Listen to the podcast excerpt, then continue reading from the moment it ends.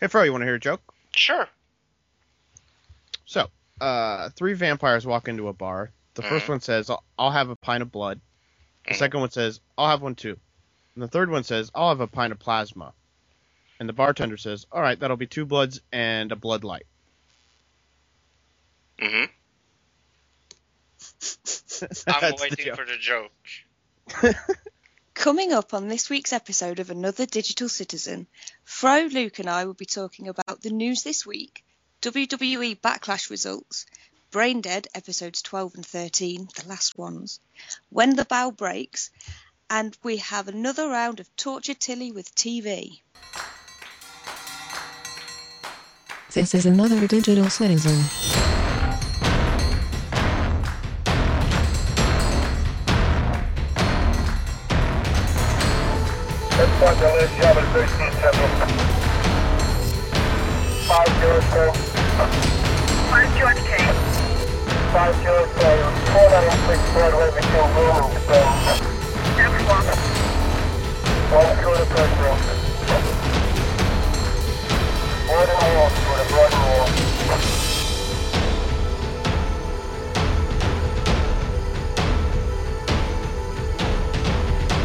This is a podcast meant to encourage logic through stupidity and chaos. A podcast meant to incite discussion between friends, enemies, countries, and religions. This is a podcast for us. For the digital world.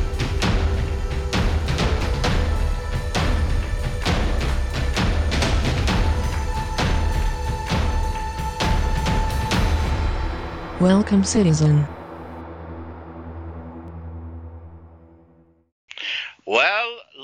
Ladies and uh, gentlemen, uh, welcome to another week, another digital citizen. It's episode 49. 49. That means we are one away from 50 that we will probably mention next week when we do this again, because that's kind of the point of the podcast.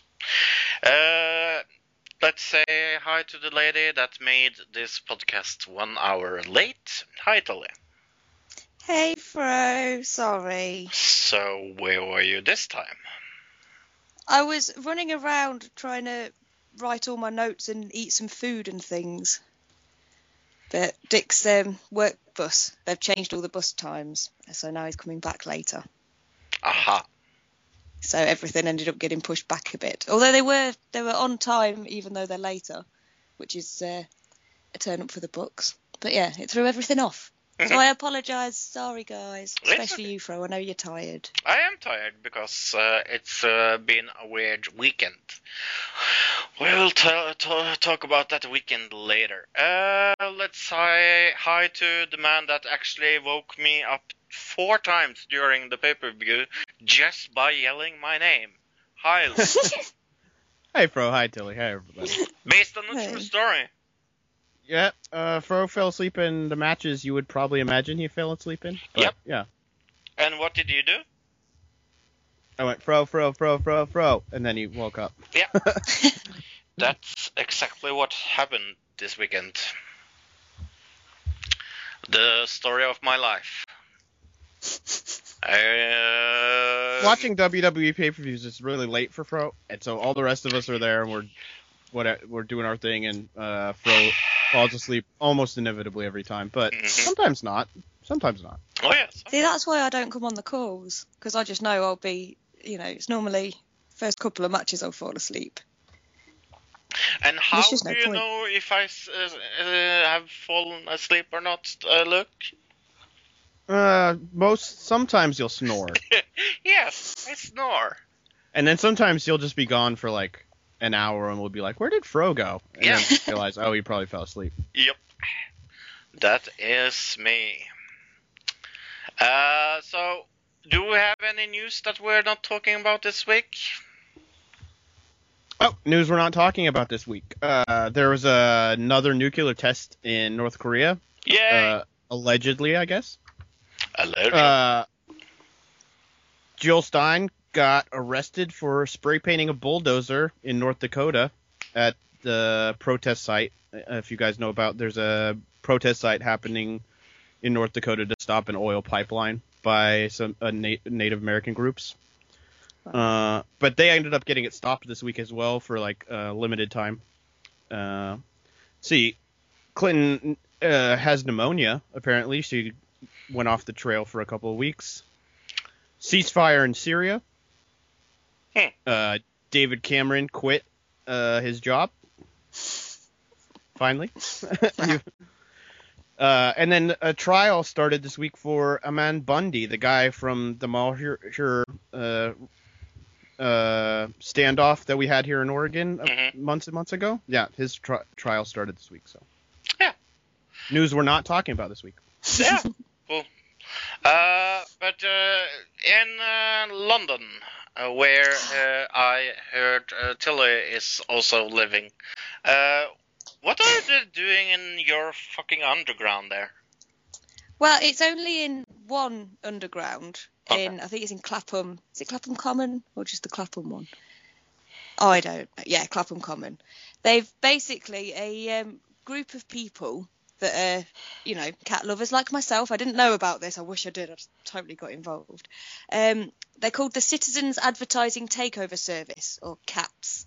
Um, they've raised enough money to take over the whole of one underground station, all of the advertising spots, and they've put up pictures of cats that need homes. Oh, And we're not talking just, you know, just a here's a picture with, you know, Battersea Cats and Dogs Home, call this number. They are proper professional photos and they all the cats look gorgeous. But it's every single one. There's nothing selling anything, they're just meant to be home cats. that sounds uh, terrific. I think the funnest part about this is that was an afterthought. The whole uh, fun, like originally they just were against advertising. They said that, Yeah. that that was what the group was against, and then they were like, "Oh, we got to replace it with something. Let's replace it with cats who need need homes." So Hmm. it was kind of like a secondary thought in of what they were doing. But once they had the money, they were like, "Well, okay, what are we going to replace these ads with?" So it's kind of cool. Brilliant. I love it. Sounds super cool. So, uh, in America, uh, what is it w- with those like self-driving taxis?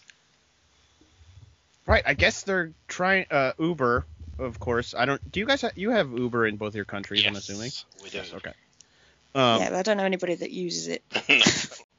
in big cities, it's more you know, uh, it, it's a more of a thing, I guess. It makes less sense when you live like somewhere where it's really far away from everything. So, but Yeah. I guess in Pittsburgh, they are trying to um, get together some self-driving cars to uh, do taxi service for Uber. Uh, I guess without people. So uh, you would be picked up by a driverless car, basically. Oh, Uh, and a lot of people are kind of concerned about this. Uh, who know? Uh, why? I don't see why you would be concerned about people being put in the back of a car with nobody driving it. oh no, no. I don't see any reason to get alarmed by that at all. And I guess this week also, uh, Tesla came out about the guy who got killed that we reported on uh, a few months back. Yeah. Um, when he was driving his car, and they said they fixed all the autopilot features uh, specifically to avoid accidents that like the one that happened to that guy. So Baby, I suppose it's going to be one of those. Yeah, one of those where it's a learning experience all the way through, and we're only going to know what kills people when they die from it. Yeah, Right. well, let's kill 10,000 people. Let's. It yeah, seems they'll like- sign a waiver. If they've signed the waiver, it's fine. there's definitely some groups out there that um they'll they're maybe against the self-driving cars not necessarily for um the idea of it hurting people but maybe they're a company who doesn't make self-driving cars so there are those groups out there that are just doing this to kind of delay the technology as well so you have both those problems happening so right. I've got to ask. I don't. I know neither of you guys are working on these cars at the minute, but why have they not done, you know, self-driving trains and self-driving, you know, buses that would take a certain route all the time? Yeah. they have self-driving trains They do, actually. Why aren't the they way- everywhere? They are. Uh, yeah, when I lived in Portland, there were signs all over in one part Yeah. of the city that said, uh, "Careful, uh, self-automated trains." Yeah, they meaning are. like don't go across because there's nobody there to see you to stop. Yeah. Stop. Yeah. Right. Well, I don't. I don't think we have them. If we do, then they're just fobbing us off saying that it has to be an official. Yeah. Maybe Driver. you. Maybe you 'cause just. I'm don't sure have they're still doing things. That's the thing. Oh, no, like we're- I wouldn't all know. about was- signs. I wouldn't know unless they had a sign at every cross crossing. You know. So. Yeah. Right. Uh, but uh, then again, it's not as bad as uh, a sugar company paying to manipul- manipulate heart studies. That sounds like a good idea. Or I guess this No. happened in the '60s. I, so this is just uh, information that's just now coming out after years. So. And Yeah. it's not that shocking. no, it's not shocking at all, to be honest. It's well, it's not surprising. It is. It's Yeah. shocking in the fact that you know, oh, things have been jiggled about and altered and things, but it happens all the time when there's lots of money to be made. Yeah, the smoking company did that for years. Right, that's Oh, what they were comparing it to. Is if you look at it, it's almost the exact same practice they were using. It's almost like they were sharing the tips with the tobacco company the way it was. So. Probably they did, actually. Yeah. So that's uh, the super uh, new news. Uh, we're going to talk a little about uh, Norway uh, getting an uproar about the Facebook picture. Uh, but have you seen this Facebook uh, picture uh, look? Uh, well, it's a really really famous picture from uh, Vietnam. Yeah. So, yeah. it's been Uh, around for much longer than Facebook has. Let's say that. Right, and it's a kid that's naked that's running it towards the camera, and it's kind of it's an anti-war picture. It's quite horrific Yeah. in in Yeah, I mean the thing about the uh, not the Korean War, the uh, in Vietnam is the the U.S. allowed um, uh, photographers and like publicity to go in. It was the first time, at least in America, we saw uh, photos coming back of people being, you know, basically slaughtered. And that was one of the most iconic photos here in America, at least as far as like uh, emotional people lo- seeing this naked little girl running away and explosions behind her and uh, people who were burned by napalm all around her. So right. yeah, it, you know, it's one of those kind of iconic things from the '60s. Yeah, because before that it was all you know. If there was a war going on, it was propaganda, and you only got to see what you sort of were shown by your own country. Right. Right. So someone shared the picture online. Uh, it was uh, taken down on Facebook, and in his account was uh, actually not deleted but monitorized for uh, how long was it? A month? Oh, I, I don't even remember. I'd have to Uh, look again. I, I think so. But uh, as as a protest, uh, our Norwegian prime minister posted the same picture on Facebook. Yeah. Right. I like that. Did she get any? Did she get it blocked or anything, or has she been allowed to keep it up? yeah. Yeah, Oh, what happened word. is Well, at the same the prime- time, She's the prime minister of Norway. Not no one is going to block a picture from our prime minister. Come on.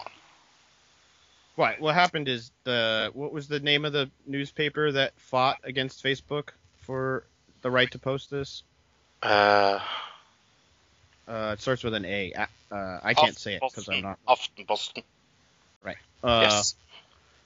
they they uh, had posted this like uh, as like a new as kind of a thing that um, you know just like th- uh, this uh, this day in history kind of thing. You know what I mean? Right. And Yeah. uh, Facebook blocked it, and then they made a big deal about it, and then uh, the prime minister posted something, and Norway uh, or the Facebook came back and said, "All right, we'll stop blocking this." So, mm, uh, the 11th of September was this week. Uh, happy belated birthday to me. Um, and uh, Trond is going to tell the truth about that. When I read in this, this past 9/11 anniversary was a few days ago, but I have thoughts about 9/11. I remember that day, but I also remember a person after 9/11 who who did the most bravest thing a person ever can do. That person voted against the authorization of using of military force against terrorists. She asked questions about why and how George W. Bush should fight a terrorist or the so-called terrorist. Her name is Barbara Lee. She could have been a great president because she stand up for something. She stood for something against everybody else. She asked the critical questions politicians sometimes not dare to use, ask. Nobody defended Barbara Lee. No, nearly nobody of her fellow Democratic congressmen defended Barbara Lee. But she said no to Bush. Sometimes in politics, you can look like you're not very sens- sensitive. When, when I talk, I can sometimes let loud that I'm not very sensitive, but I am. Sometimes you have to ask the hard questions, even if it hurts somebody, because sometimes it do. Barbara Lee is one of those politicians, but I wish there were more. Well, you can say that Bernie Sanders was one of them, but Hillary Clinton was definitely not, and no Republican and nearly no Democrat is, because they're not. People are so afraid about the mass media. They're so afraid of their hatred, being not patriotic, not saying they love their country 24 7 every day of the week.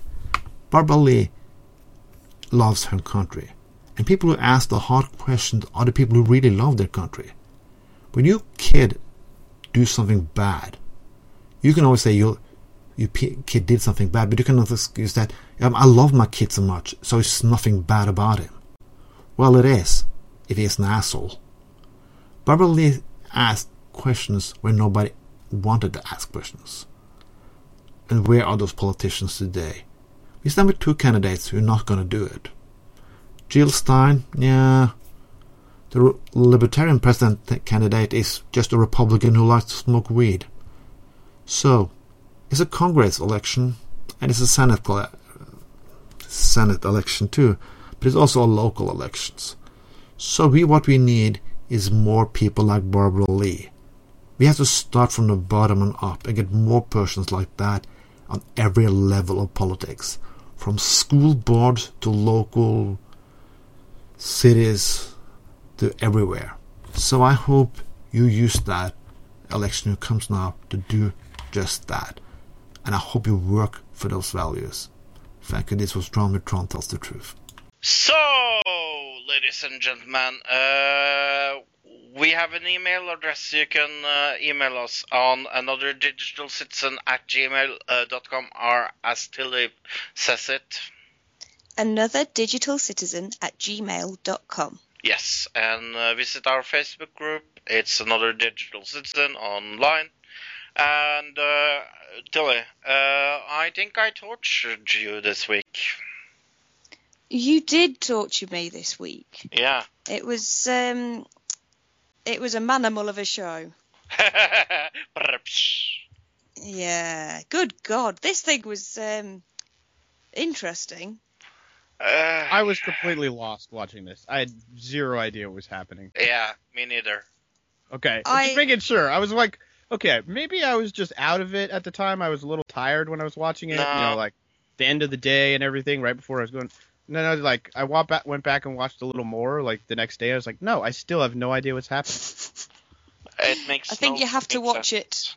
and then rewind it a few minutes and then rewatch that bit again. Because I was cooking dinner and I kept missing bits. I was like, how the heck? Why is he now on a car? They were fine a minute ago. What's going on? So I rewound it a bit. Oh right, okay. Um. So yeah, Yeah, I maybe I just kept- story. Blinking. Maybe that was my problem. It was very quick in between the slow bits. So, uh, what was this story about, Tilly? Well, it started off with um, a man who was tied down on a bed that was being given a drug that I'm assuming it was truth serum because then the, the very creepy, sinister men, you could tell they were sinister because they had the look and the music that accompanied them as well. They were definitely baddies trying to get um, the information about a list off this man. And he could just keep saying, no, no, it'll, it'll kill me or something, like if I tell you. So he ends up I don't know if he's just. I think he's in a coma or something. And they decide they're not going to get any more information out of him, so they put a tarantula on him. Which Yeah. I'm pretty sure this isn't one of the poisonous types of tarantulas either. No, it's a normal But- tarantula. Yeah, so they put a tarantula on him, and that is seen as the cause of death until this super detective guy. Still not quite sure how why he was called into this. Like, is he actually in the? Clue. He's either in the police or works with the police, or is it? He was clearly private called in because of his accent. That's why they. All, our accents are clearly not good Oh, enough to solve this case. oh my god, I hated that Yeah. accent. So yeah, they uh, the this daughter woman is talking to um, Manimal, who I believe's name is Jonathan, as I found out and worked out later on.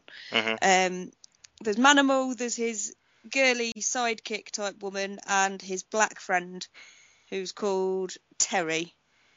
And I thought, oh, token black guy, but he was all the way through it. hmm Um, so yeah, we've had the truth serum tarantula thing, and the guys that want to list, and there's a daughter talking to Manimal guy, um, and they, I can't quite remember where they went, but they went somewhere. I I don't know, was it the bank or something? They had a Sounds about right. key. Yeah. They went something to she- who the fuck cares? That's They Yeah, were in they like went a warehouse somewhere, at got a- point. Yeah. Yeah. Then they got a briefcase, and in this briefcase had two million dollars in it. Uh, that was for the daughter in the event of this guy dying because he knew he was going to die. I don't, I don't know how. Um, and they find a ticket to Nassau in is it in the Bahamas? sure, Bahamas, Caribbean. Sure. Uh, you know, yeah. So they have to go there. That's where they get the money from. They go all the way over there to a safe holding box thing, find the money. Um, somebody steals the briefcase full of money, as you know you'd expect, and Manimal, the guy, just runs up and jumps on the car and holds onto it for a ridiculously long amount of time, considering he's got nothing to hold on to. And he doesn't turn his feet into claws or anything, even though, you know, the titles have told us that you can turn into animals. But yeah, falls off the car and then decides, oh no, the car's going to get away. Let's turn myself into a cat that's going to be fast. and what would you think that he would have chosen A as a fast panther. cat? A panther. Yes, Not a 'cause panthers- cheetah. yeah, not a cheetah that's actually the fastest mover, no. but panthers that are known as being more Tree climbers. Yeah, they're tree climbers and they, they stalk and prey and things. But yeah, he turns into a panther to um, run after this car, which he manages to do. Um, Well, at least it didn't turn into a normal house cat. well, no, I suppose, but the house cat may have been quicker. True. I think they get less fatigued after less time. Just Manimal quick is short short. Keanu. Um, yeah, then he turns into a parrot, a Mhm. parrot, and like he steals this guy's parrot, sets him free. Although when the guy actually puts his arm out the window with the parrot on it, the parrot isn't going anywhere. It's not. It's a house parrot. It's such a stupid parrot. Yeah, and then yeah, he turns into a parrot, gets in the cage and listens to stuff. Um, the dead guy. It turns out he was CIA, and his daughter had no idea. And Manimal's. I've called her Miss Manimal. I can't. I don't know who she was. No, who cares? Um, yeah, there there were some guys, these evil guys, and they're trying to get information with more of this truth serum that's already killed one guy.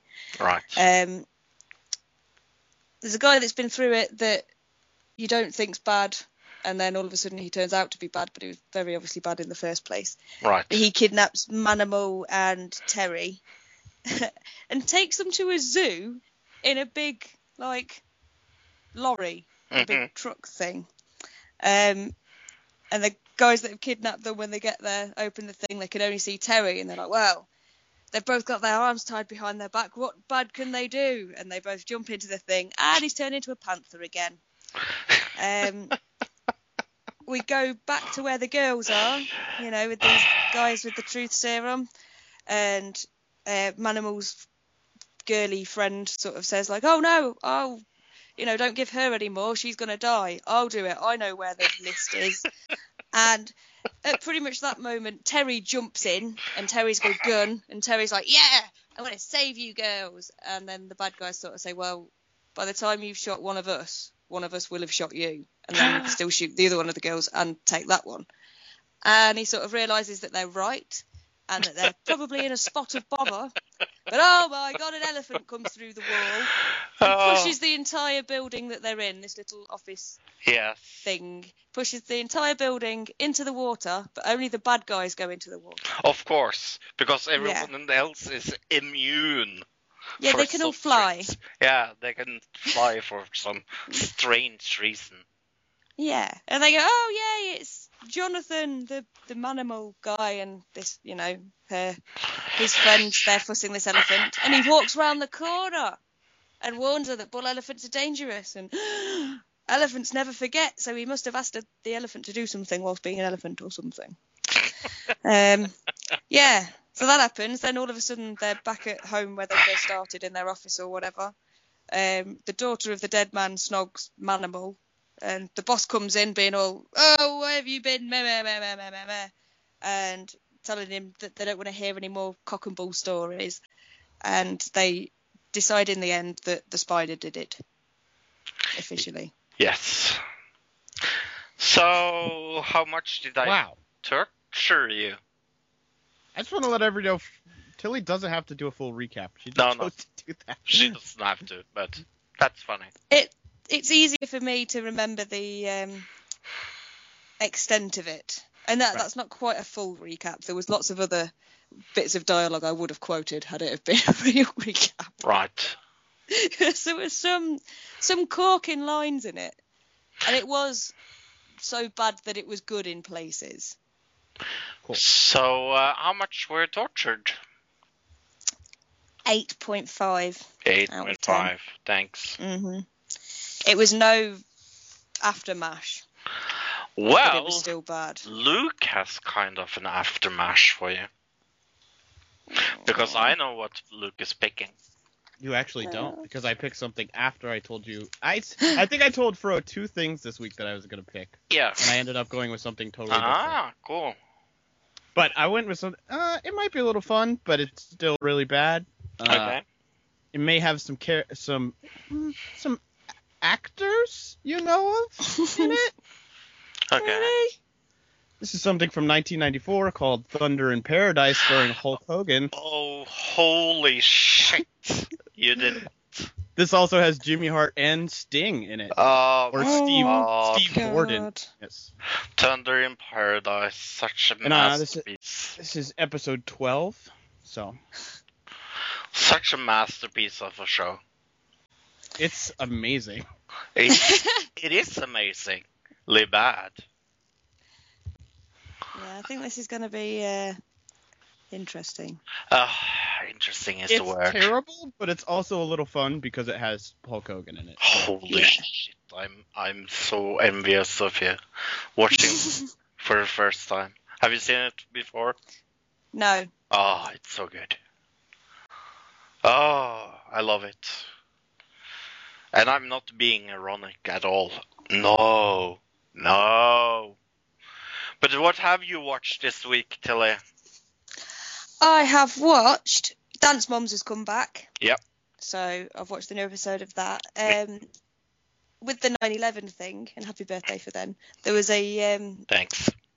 thing on ITV called 9/11: Truth, Lies, and Conspiracies, where they've sort of got a lot of the conspiracy theorists together and done a documentary. Right. Um, and people just do nothing this week. The uh, guys from Kurupt FM go to Ipswich on tour, which you know they're going to do one gig and that's that's it. Yeah, that's that's a pretty funny one this week. Mhm. Cool. Uh, Luke, what have you watched this week? Uh, there was the NBC presidential forum that was like an hour long, and you got 20 minutes of Hillary and 20 minutes of uh, Donald Trump, not Yeah. against each other, but Nope. just separate.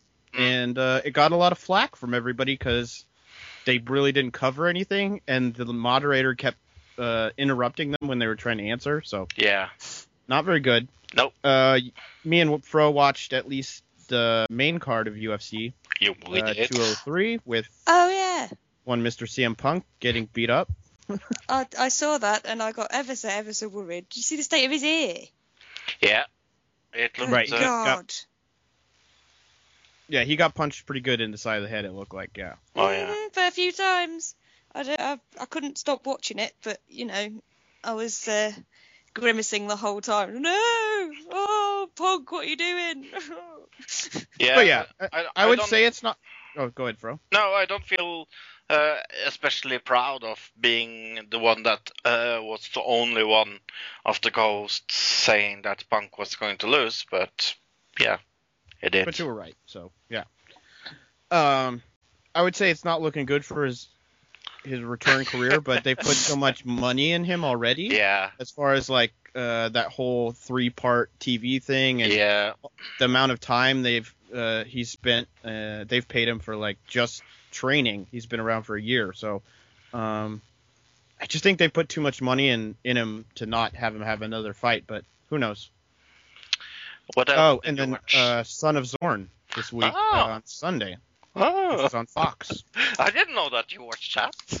Just- right. Me and Fro talked about this before the show. I, I, I, I don't know. Fro, Fro, you liked it, Yeah, right? I, I I was, uh, meh, meh. That's how I felt about it. Meh. I, I I loved it. I thought Well, it was give- amazing. Give us the flavour of it. Well, it's a guy, like a guy who's separated from his family, and he's coming back to town to uh, rekindle his relationship with his son, who's in high school. But this man is a cartoon, and the rest of the family are real people. Ah, okay. Yeah. Mm-hmm.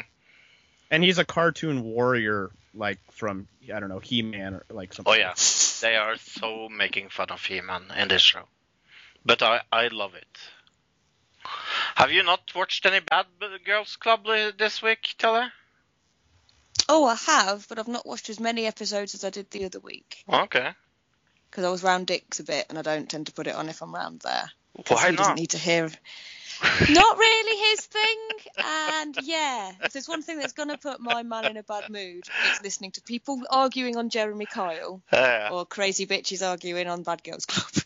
yeah. I know that the new season comes out soon because I saw they I put like a as well. preview preview episode out, uh, just because I was going through channels. But Yeah. Guess to watch uh, season 11 and 12 this week. Me. Um, other than that, I watched uh, season one of uh, The State. Uh, a recommended show by Luke. Uh, I really liked The State. Uh, then I watched uh, season one of The Kids in the Hall and didn't really like that. Right. That's what I'm watched this week, other than Son of Zorn.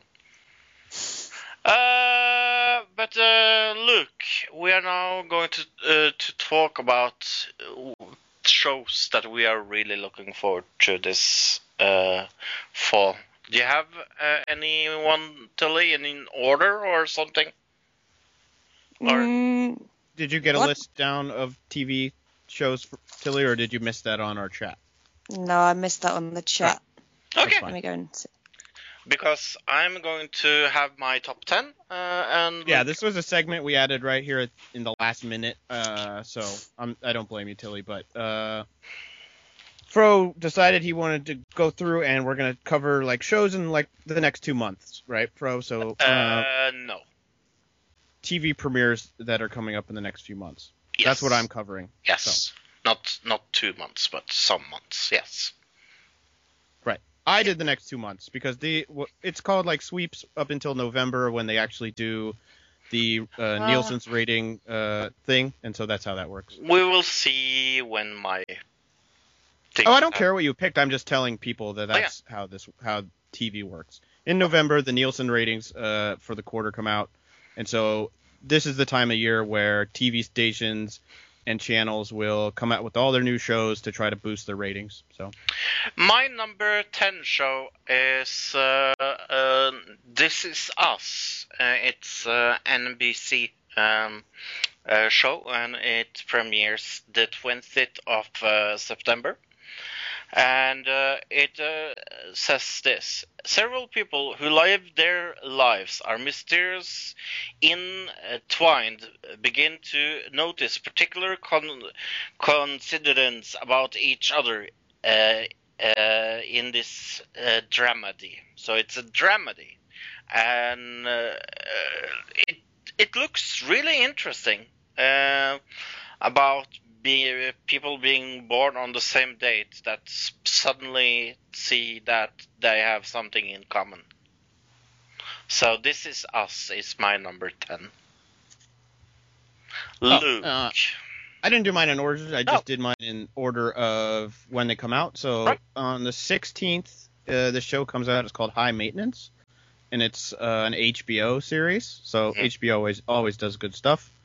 And this is about a guy who is a delivery man for medical marijuana patients in New York. So should be an interesting show.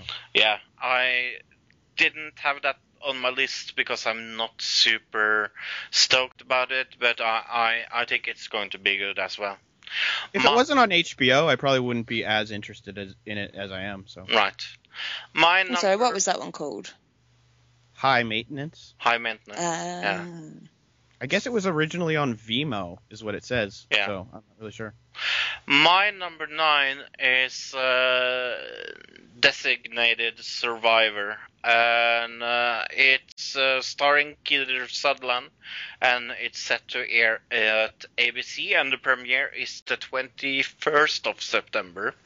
And uh, on the state of the uh, of the uh, on the night of the State of the Union, explo- explosion claims the life of president and all the members of the cabinet, except the Secretary of Housing and Urban Development, Tom Kirkman, that's played by Kiefer Sutherland, uh, who has been named the designated survivor.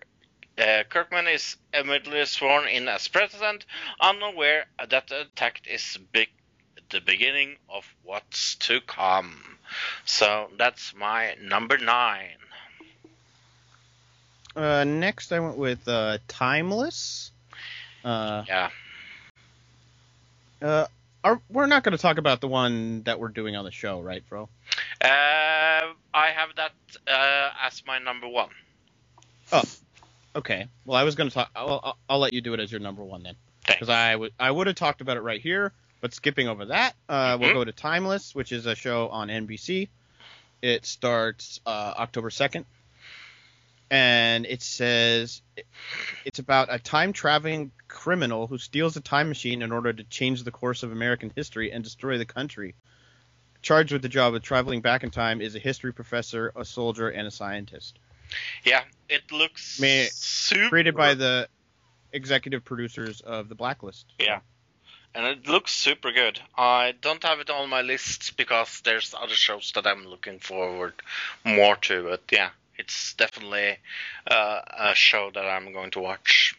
My number eight is Van Helsing. Uh, it's going to be a drama actually this time, and uh, it's um I'm not sure which channel it's going to be on. Uh, to be honest with you, um, but uh, it uh, is going to be uh, Vanessa Van Helsing, the daughter of Abraham Van Helsing, is resurrected in a post-apocalyptic world five years in the future to lead resistance against vampires that plague it. I love that kind of shows, and it also has some interesting actors. Uh, so Van Helsing is definitely mine, number eight.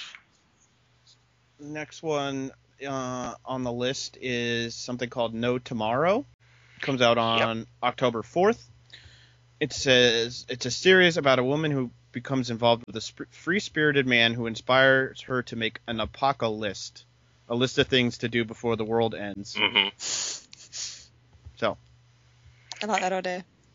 Yeah. yep, it looks good, and it says it's a, a sci- based science fiction. So I'm not really sure where that goes, but My number seven is Luke Cage. Uh, maybe a little surprised that I have it this low, Uh, it's uh, a uh, new Marvel uh, character that's coming up in uh, the 28th of September on Netflix, and it's going to be 13 episodes, and those are released uh, on September 30th. So it's kind of interesting that they are showing first the premiere on the 28th and then release the rest on the 30th. Why are they waiting like two days?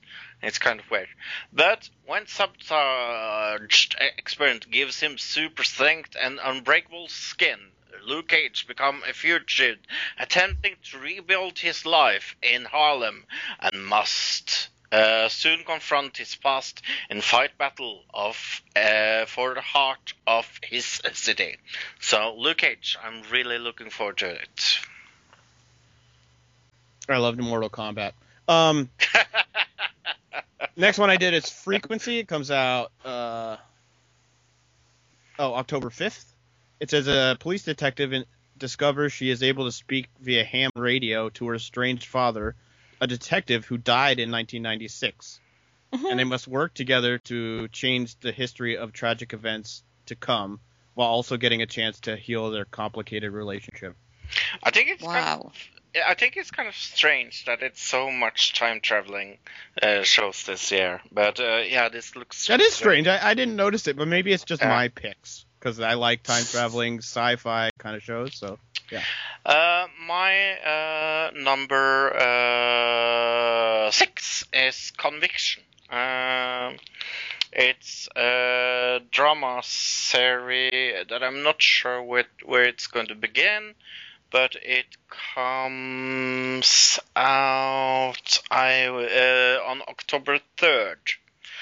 A brilliant young attorney uh, who also is uh, the daughter of the U.S. Uh, president is blackmailed to head up the NYC's new conviction integrity unit. She and her team investigate cases where people have been wrongly convicted. I love that kind of shows. It's a drama, it's a one hour drama, and it has a lot of good actors in it.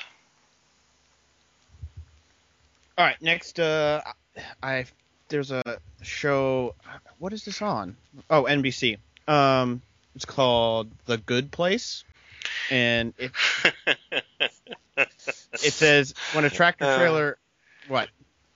No, Are you into Just, this? it sounds like an innuendo. Oh, it's, right. it's kind of funny because that's my number five. Oh, okay. Tra- when a tractor trailer carrying erectile dysfunction products strikes and kills Eleanor Shellstrop, she's su- surprised to find herself in a good area of the afterlife. Yeah. But she quickly realizes she's been mistaken for somebody else. I mean, Christian Bell. How how can you hate Christian Bell and Ted Danson? I mean, there's Right, two- I'm into it for Ted, Ted Danson. Yeah. yeah, Oh hell yeah!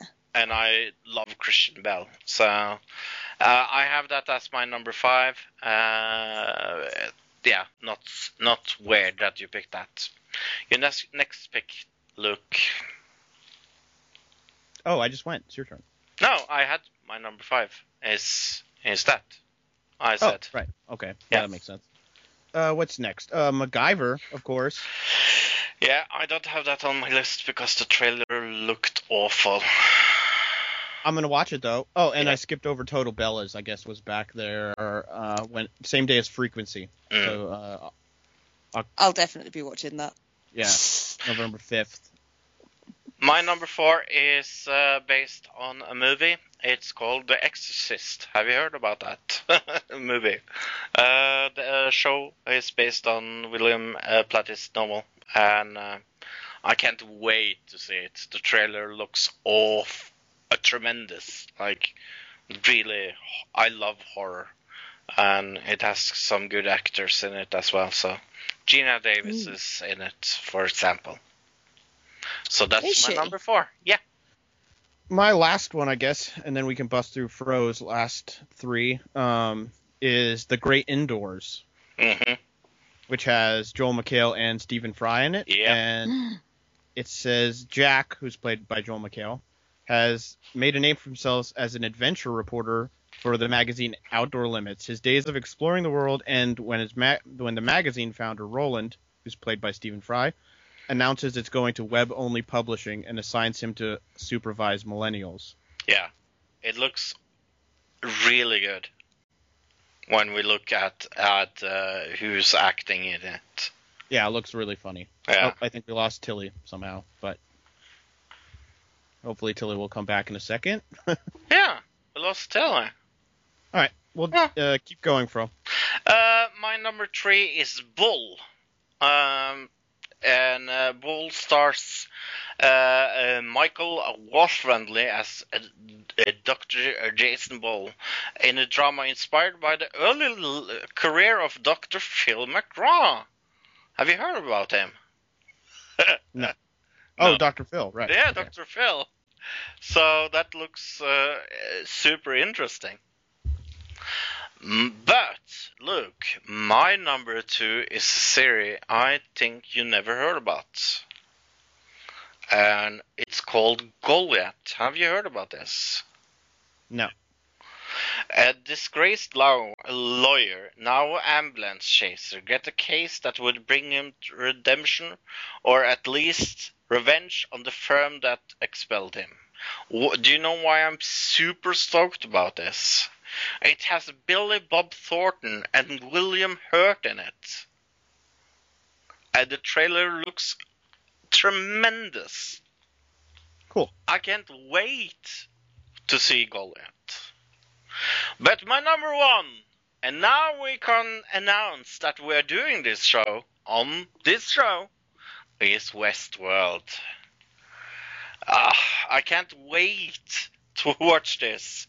It has uh, uh, so many good people in it. Uh, it's uh, created by Jonathan Nolan, uh, the uh, the brother of uh, of the good Nolan brother. Yeah, the good Nolan brothers. It's also um, uh, directed by uh, J.J. Abrams. It has premiered the second of October, and we're doing it on the show. How stoked are you for this? Look. Yeah, it looks really good. Um, no spoiling anything while we're doing it, Fro, because I know you read the book, but it might be a little different. Who knows? Maybe it's going to be, you Oh, know, yeah. like they I do movies. It might have changed. And I have seen the movie from the 70s.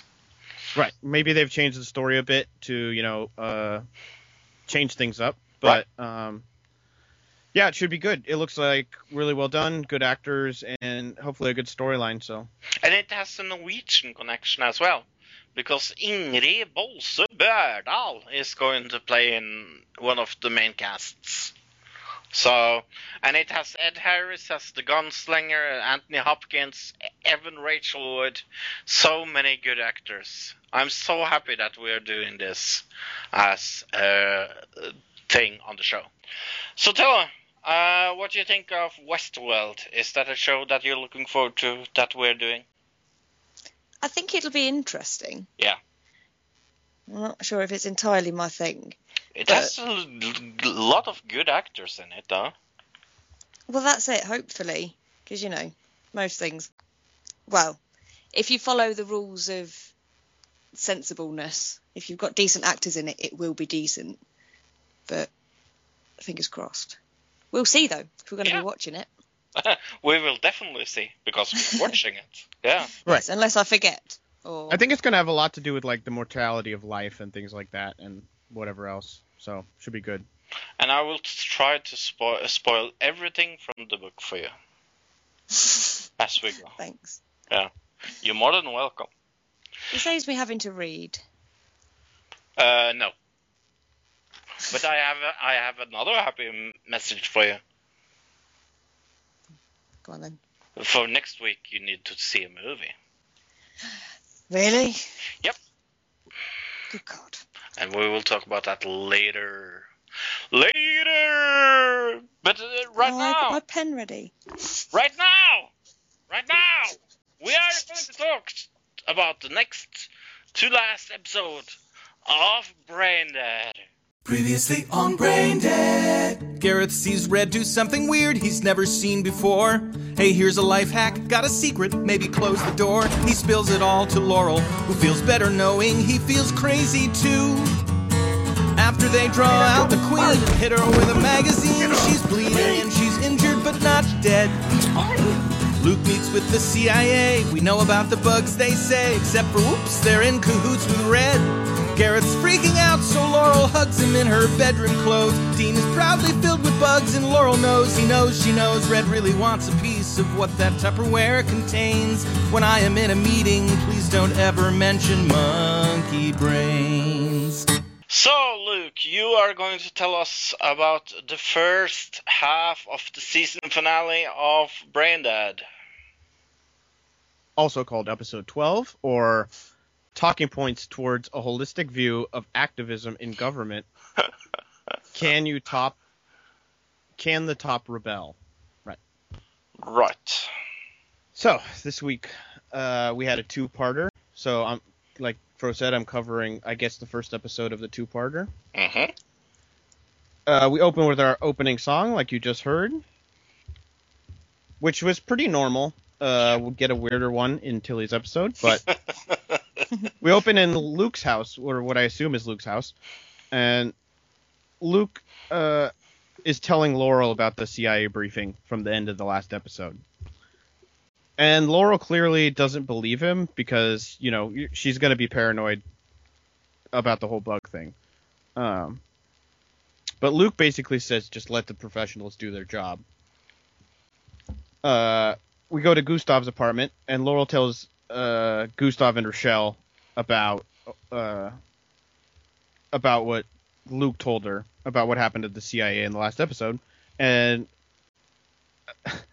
Gustav basically says, uh, "Why can't they just arrest them anyways?" He's like, "That doesn't make any sense. Like, wh- how are we getting in their way? Why can't they just arrest him?" And Rochelle just turns to Gustav and goes, "That's a good point.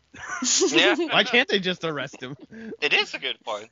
So the Gustav suggests that the CI director might be bugged. Uh, and the plan is since uh, Laurel has uh, Red trying to get give her the money for the documentary, they're going to try to meet up with Red again and try to get the Queen out. Which I was kind of like, that's a bad plan, but all right.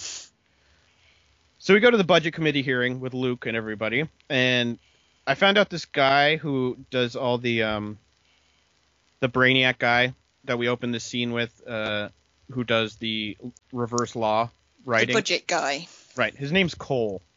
Uh, Cole Stockwell is his name. So we'll call him that. Uh, Cole tells Luke uh, that he needs more time to figure out what's going on with this farm bill. So Luke stalls the vote by saying, "We can't vote today. We're this is a day of remembrance for uh, Native American Iraqi war veterans." And it says it in a way where it's like, "Okay," and Ella kind of looks at him weird.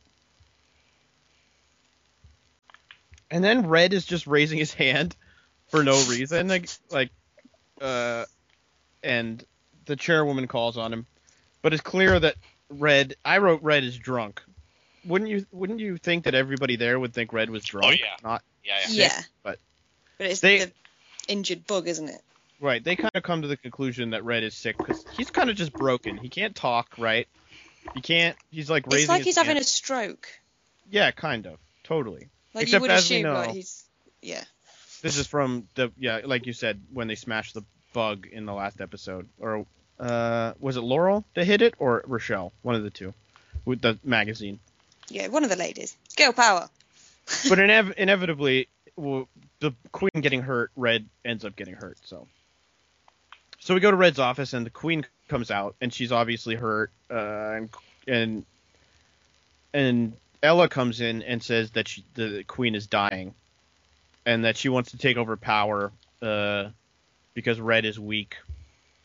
And I guess these bugs look down on weakness. So, uh, we go to Luke's office, and uh, Cole says he's on to something uh, with the budget, and he he's got they've got like a whole team of people like from when Luke handed out all the pages, and Cole says, uh, you know when they're hopscotching you, uh, we're on to something because they they found something that connects to something else in a footnote, and they're it's basically sending them all over this budget to try to uh, keep them from finding something. Yeah, it's like see footnote 37. The footnote 30, 37 says see footnote 428, and so on and so forth. Right. And then Laurel's friend Jake arrives. Laurel has a lot of just random friends we meet in this show that we've never seen before, and this is one of them. But Kind of makes sense though if she's moved back there from somewhere. yeah, I else. guess so. But he's got champagne in his hand, cheap champagne, but champagne in his hand, and uh, he ver- he looks very uh filmmaker because he's got like the scarf on and yeah, the Mhm. bag. Yeah. So we go to Laurel's office, and Jake uh, tells her he got funding for Laurel's documentary. And he says, They gave us way more than we wanted $2 million from somewhere called the Ocean League. And Laurel realizes, Wait, $2 million? That's exactly how much Red was offering me. Uh, so Laurel says she'll only take the money if they can leave in six months, but this Ocean Foundation wants them to leave in three weeks. And she's like, they're trying to get rid of me. This is just Red trying to get me get me out of town. So she blows Jake off, and Jake is really confused. Basically, like, what is wrong with you? Mhm. So we go to Red's office w- uh, after Laurel leaves, uh, leaving Jake there, and Laurel goes straight to Red's office, and she confronts Red about this, and Red is like super sick. I love this scene. He's all sick. He's got a hot towel over his face. She's like yelling at him, like, "I'm not taking your money. You can't get rid of me." And he's like, "I don't even know what you're talking about." at one point, he says, "I really need to get a lock on that door." Like. But Red basically denies uh, any and having anything to do with this, and Gareth comes in, and Gareth seems really concerned about Red still, uh, which we're gonna find out. I guess Gareth really cares about Red a lot yes. more than we think, maybe uh, in earlier episodes. But by the end of this, like it's pretty clear that he they have a pretty deep relationship, him and Red, uh, like a father son kind of thing. So Laurel uh, goes to her. We're back in Laurel's office, and she's looking up the Ocean League on the internet. This uh, co- this nonprofit that's giving them money for the documentary. And the website says solving global warming is up to you. Don't give up. And you could tell Laurel is kind of like thinking, um, I don't know, maybe I shouldn't give up on my dreams. I think that's what they were saying. So outside the Capitol building, uh, Gustav and Rochelle are waiting for Laurel to meet up with her. And Gustav asks Rochelle out, just totally randomly. He's like, You want to go out sometime?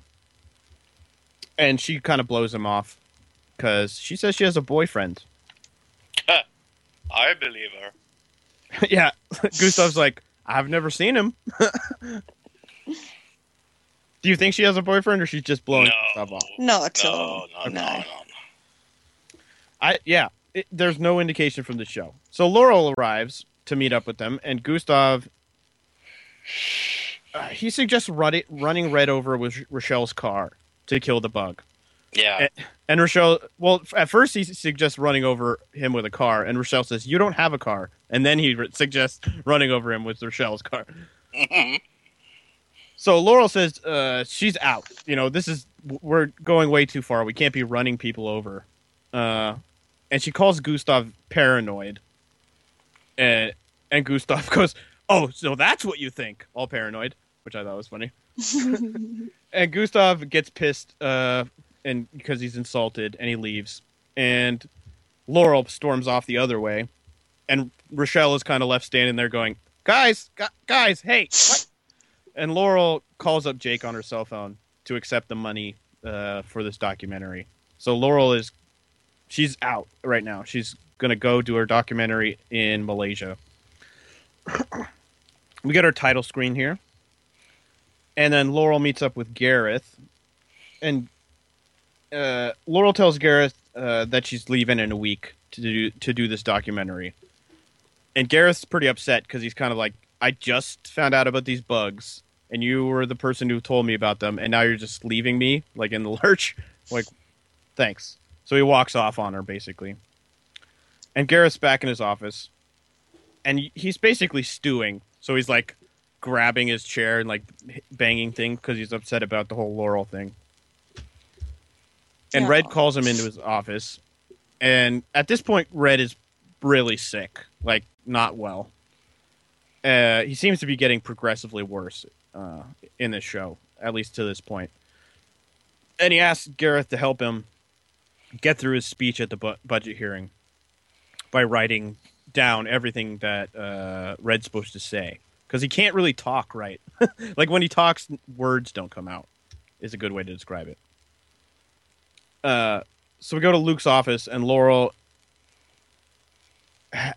Laurel's hands in uh, a letter of resignation to Luke, and Luke doesn't want to accept it uh, because she's like too much of the part of the team right now. Uh, and Luke wants her to stick around till the at least until the budget hearing is over, and and she uh, she kind of agrees to it, but she doesn't actually necessarily say yeah okay because she doesn't know how long that's going to be.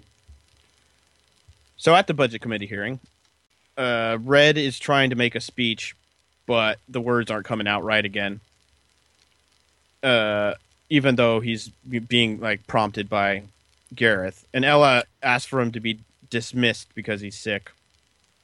And it's pretty hilarious how how incredibly hard uh, he has to act.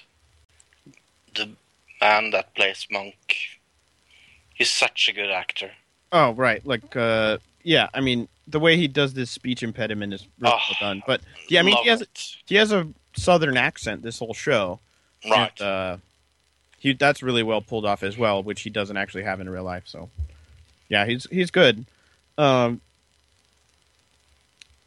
so yeah, Ella asks for him to be dismissed because they all think he's sick, but eh, Red says it's uh, it's only just because I had a proctology exam earlier today, yeah, and everybody basically laughs at him for it.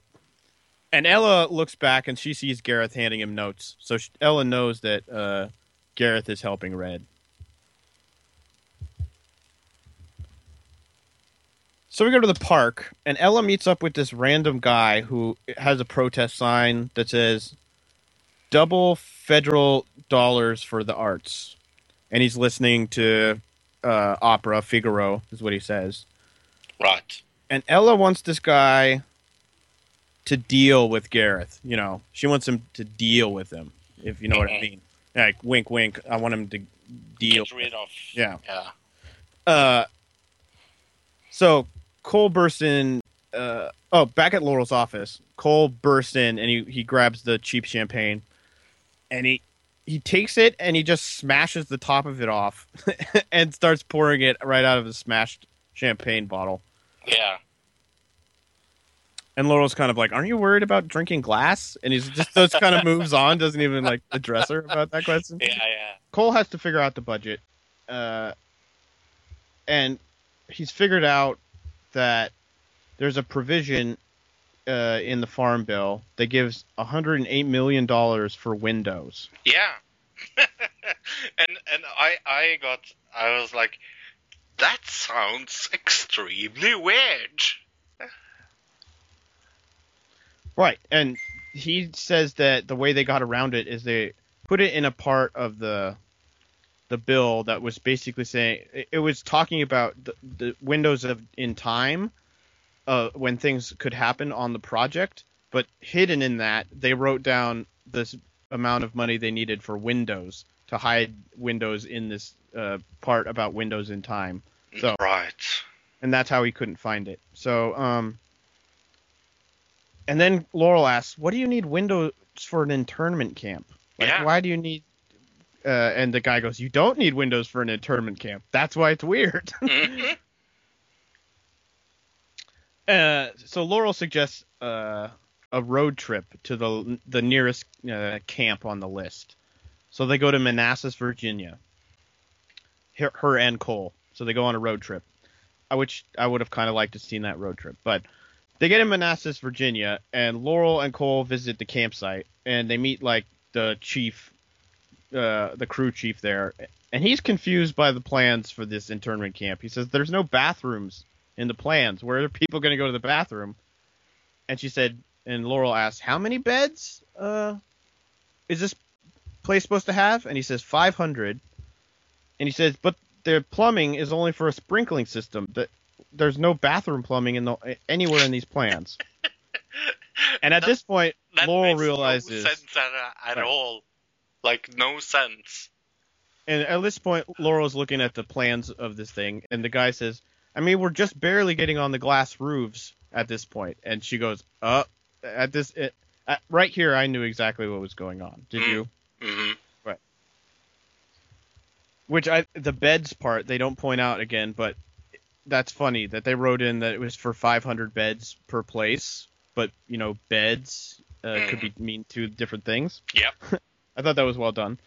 So we go to Luke's office, and Laurel tells Luke they're not uh, they're not internment camps, but they're greenhouses. They call them hot houses, but I always call them greenhouses. So, what do you call them, Fro? A greenhouse. Okay, that's what I thought. They call them hot houses, which must be an East Coast thing or something. But uh, a hot house here is like where you make brisket, uh, you know, or something like that. Okay. Like sm- you could smoke meat in it. That's Right, what a hot house is here. right. Uh, to grow. Uh, oh, in Luke's office, they she tells him about the greenhouses, and they realize this is to grow cherry blossoms, so that they can spread bugs. And she says it's in uh, these greenhouses are are in 80 towns in all 50 states. So Laurel wants Luke to tell the CIA, and at this point Gareth shows up, and he's acting pretty weird. And so Luke leaves to go tell the CIA, I guess. And Gareth's drunk, and he asked Laurel to marry him. Aww. And then he kind of walks off, all like, kind of, uh, yeah, because he's he's sad that she's leaving. So, so we go to the CIA headquarters, and Luke's meeting with the director, and he tells him about the budget. And the director says uh, that he knows about these provisions for these greenhouses. And Luke asks him, "Did you know they're also planning to infiltrate the water, uh, the water supply?" yeah. And he's like, And- yeah, yeah, yeah. We have yeah, we covered. totally knew Yeah, about yeah. that. Yeah. So Luke is just tricking him into, uh, you know, admitting that he's lying, basically, Mhm. uh, without without. He confirmed that the director at this point is lying because he gave him bad information and he told him that he knew. So Yeah. the director's basically just telling Luke whatever he wants to hear to get him off his back. Oh yeah. So we go to Luke's office and he tells Laurel that the CIA uh, is lying to him, and that he does, and he thinks that the CIA doesn't want him to screw up the budget. Uh, and so he tries to call his dad for advice, and Laurel stops stops him because Luke doesn't know that his dad has bugs in his brain yet. Mm. So we go to Luke's dad's house, and at this point, Luke clearly knows his his dad has bugs in his head. Like Laurel told him in the, the scene, but we we never saw it. Uh, and he tries to. He try his dad tries to convince Luke for a second that Laurel is a liar. He's like, "What has Laurel been telling you? Like she's such a liar." But Luke doesn't believe him. He believes Laurel, and Laurel comes in and she uh, her dad uh, her dad says you don't want to you don't want me as your enemy and Laurel says I don't want it it just is Yeah. I felt I felt so sad, and I I will feel more more sad later about the dad situation. right so at the budget committee hearing uh, Luke wants the committee to look at uh, the farm bill and vote uh, vote to am- it, to amend it basically. They want to take out the single out the part of the of the budget that's just the farm bill so that they can amend it uh, because Luke points out these greenhouses and is like what are these for? Red. And red says uh, well first uh, well yeah he says why are they secret? And uh, Gareth kind of can't back red up on this because this is the thing that he Red said was his thing, and it was and Gareth didn't need to work worry about it. So Gareth can't write any notes for Red. So Red just says, "Why is it secret? Why not a secret?" Yeah. And everybody just kind of laughs at him. So the chairman agrees with Luke and and that they should take this vote. So next, uh, outside of the Capitol building, uh, we get uh, the guy from the park, the protester that Ella had talked to, and it sounded like Ave Maria to me, but I could be wrong. Uh, is playing in the background, and it's very dramatic slow motion happening here. And the protester pulls like a giant. It's like a knife you would see from like a Rome, Roman times or like a play that was like a Roman uh, play uh, uh, or set in that, those times. And he runs out from behind uh, the pillar and he tries to kill Gareth, who's walking up the stairs to the Capitol with a pizza box. But Gareth blocks the pizza bo- the knife with the pizza box and beats the crap out of this guy. Yeah, I love that. He still gets stabbed in the shoulder though. So Yeah, yeah. in the hospital, Gareth's there, and Laurel visits him, and uh, Gareth says, "Oh, I, the marriage proposal. I was drunk. It was just a joke. Uh, you know, I was, I didn't mean mean it. I was just wasted." Uh, so Laurel invites Gareth to come to the islands with her to help film this documentary, and he says he can't leave. Like that's not his. That's not where he belongs. Uh, basically, he wants to stay with Red because Red's right now Red's really sick, so he's kind of feeling bad for him. So in Luke's office, the CIA, dir- CIA director comes comes in, and he tells Luke to stand down. He says, "I told you you were supposed to stand down, and you're still not standing down." And Luke says uh, that he's hi- way higher up in the food chain, and if this guy wants this CIA plan to go through, it's going to have to go through him. And then Luke says, "You're leaking," and points at the at the CIA director. And you think at first that that means you know he's leaking information, and then the director says, "I haven't told anybody anything," and Luke says, "No, I mean you're leaking," and he points at his ear, and there's brain fluid coming out of the guy's ear, Yeah, leaking it's- out, It's pretty disgusting, and uh, I, I think and it's funny, and it, Yeah, it's, it's so funny and funny. Very, I, I love that joke. I thought that was very well done because I totally didn't see it coming, but it's so Mhm. simple. Yeah. So, uh, at the budget committee hearing, uh, Luke uh, votes to amend the farm bill, uh, but the the vote doesn't pass. Uh, and the CIA director is kind of sitting in the background there. So my guess is that the CIA director got to some of these people and tricked them into voting no, um, by telling them, you know, hey, it's a, it's not good for uh, national security, probably. You know, he would be able right. to trick them pretty easy as a CIA director. oh yeah, yeah.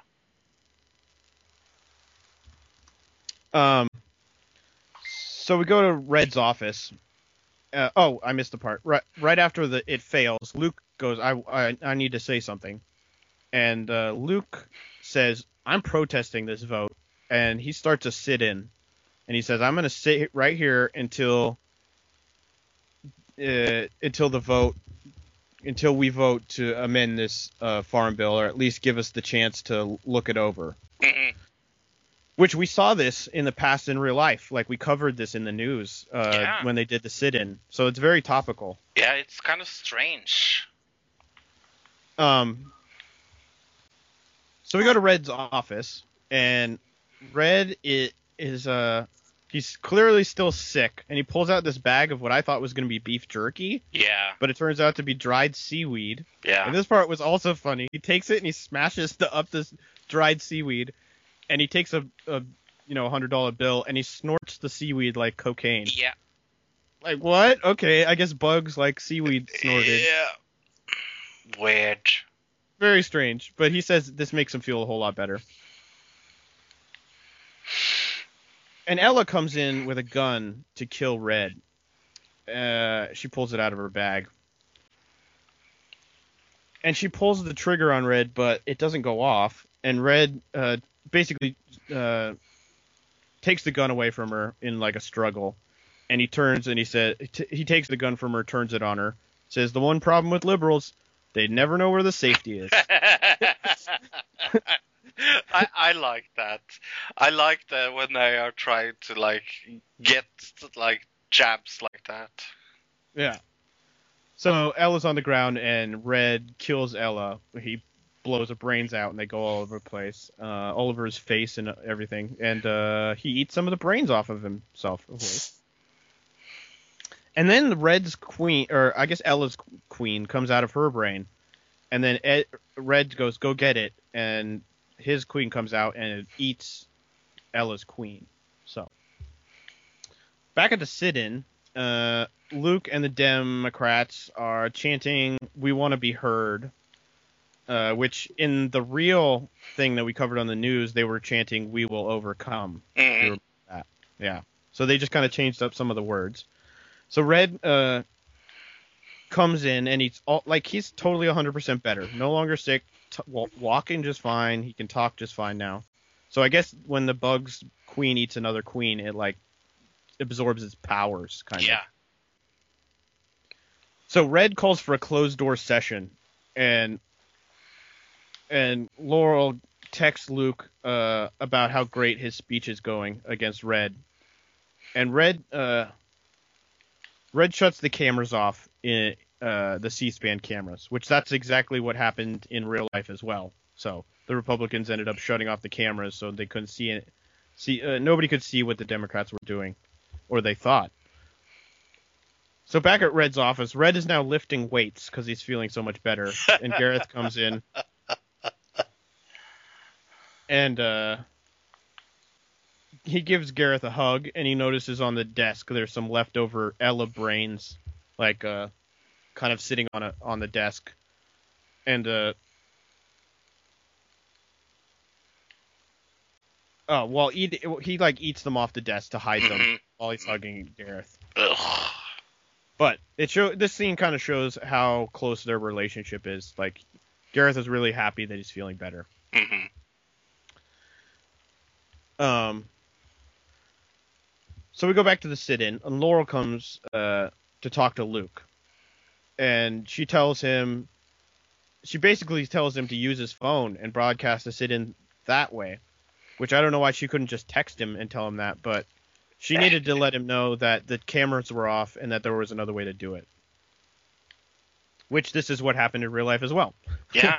So uh, Gareth's in his or Red's in in his office, and Gareth comes in, and Gareth uh, up on the TV screen now is the Periscope app that Luke is is uh, broadcasting from inside, and Bears, Gareth basically now ex- ex- explains what Periscope is to Red because Red is an old Republican and he doesn't know technology at all, and he says.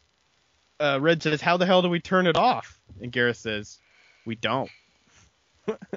what do you mean we don't turn it off? Says Red. Right. So he's just an old Republican that doesn't know any better. Uh, so we go uh, to Laurel's office, and Laurel kisses Gareth and says that she's gonna stay. She's decided that she doesn't want to leave Gareth. Aww. So we go to Rochelle's apartment now, and Laurel goes and meets up with her and Gustav.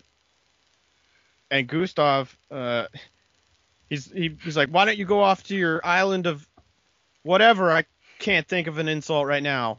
yeah, he's really bad at insulting. and Uh, Laurel, and, and Laurel says uh, basically, "I'm not going anywhere. I, I I'm in again." And she says, "I know what their plan is, and I think I know how to stop it." mm, And then we get our we go to credits. So. Da, da, da. So that was the next to last episode. What did you think, uh, Luke? Were you angry that you were wrong about the rockets? A little bit. I mean, I was more like, uh, I, it was good enough storytelling where what replaced it with the greenhouses, I was still excited about it because it was Right. really cool.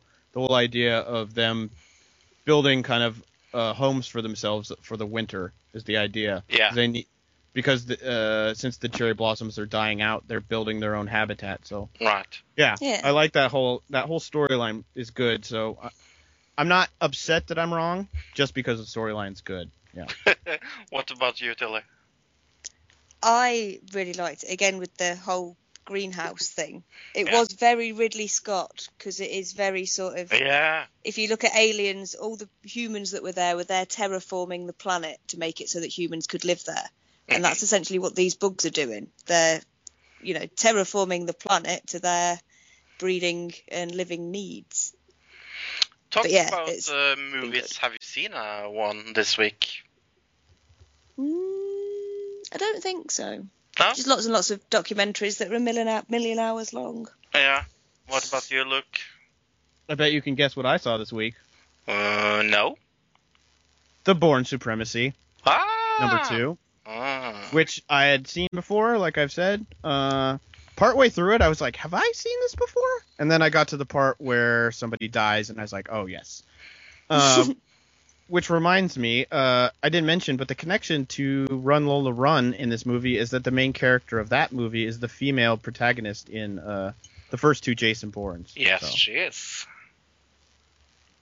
Uh, I thought the movie was good. I'd seen it before, but it's not as good as the first one. Feels much more Hollywood, uh, trying to uh, push more like American uh, side of it a little bit. Um, Yeah. But the the story progression's fun.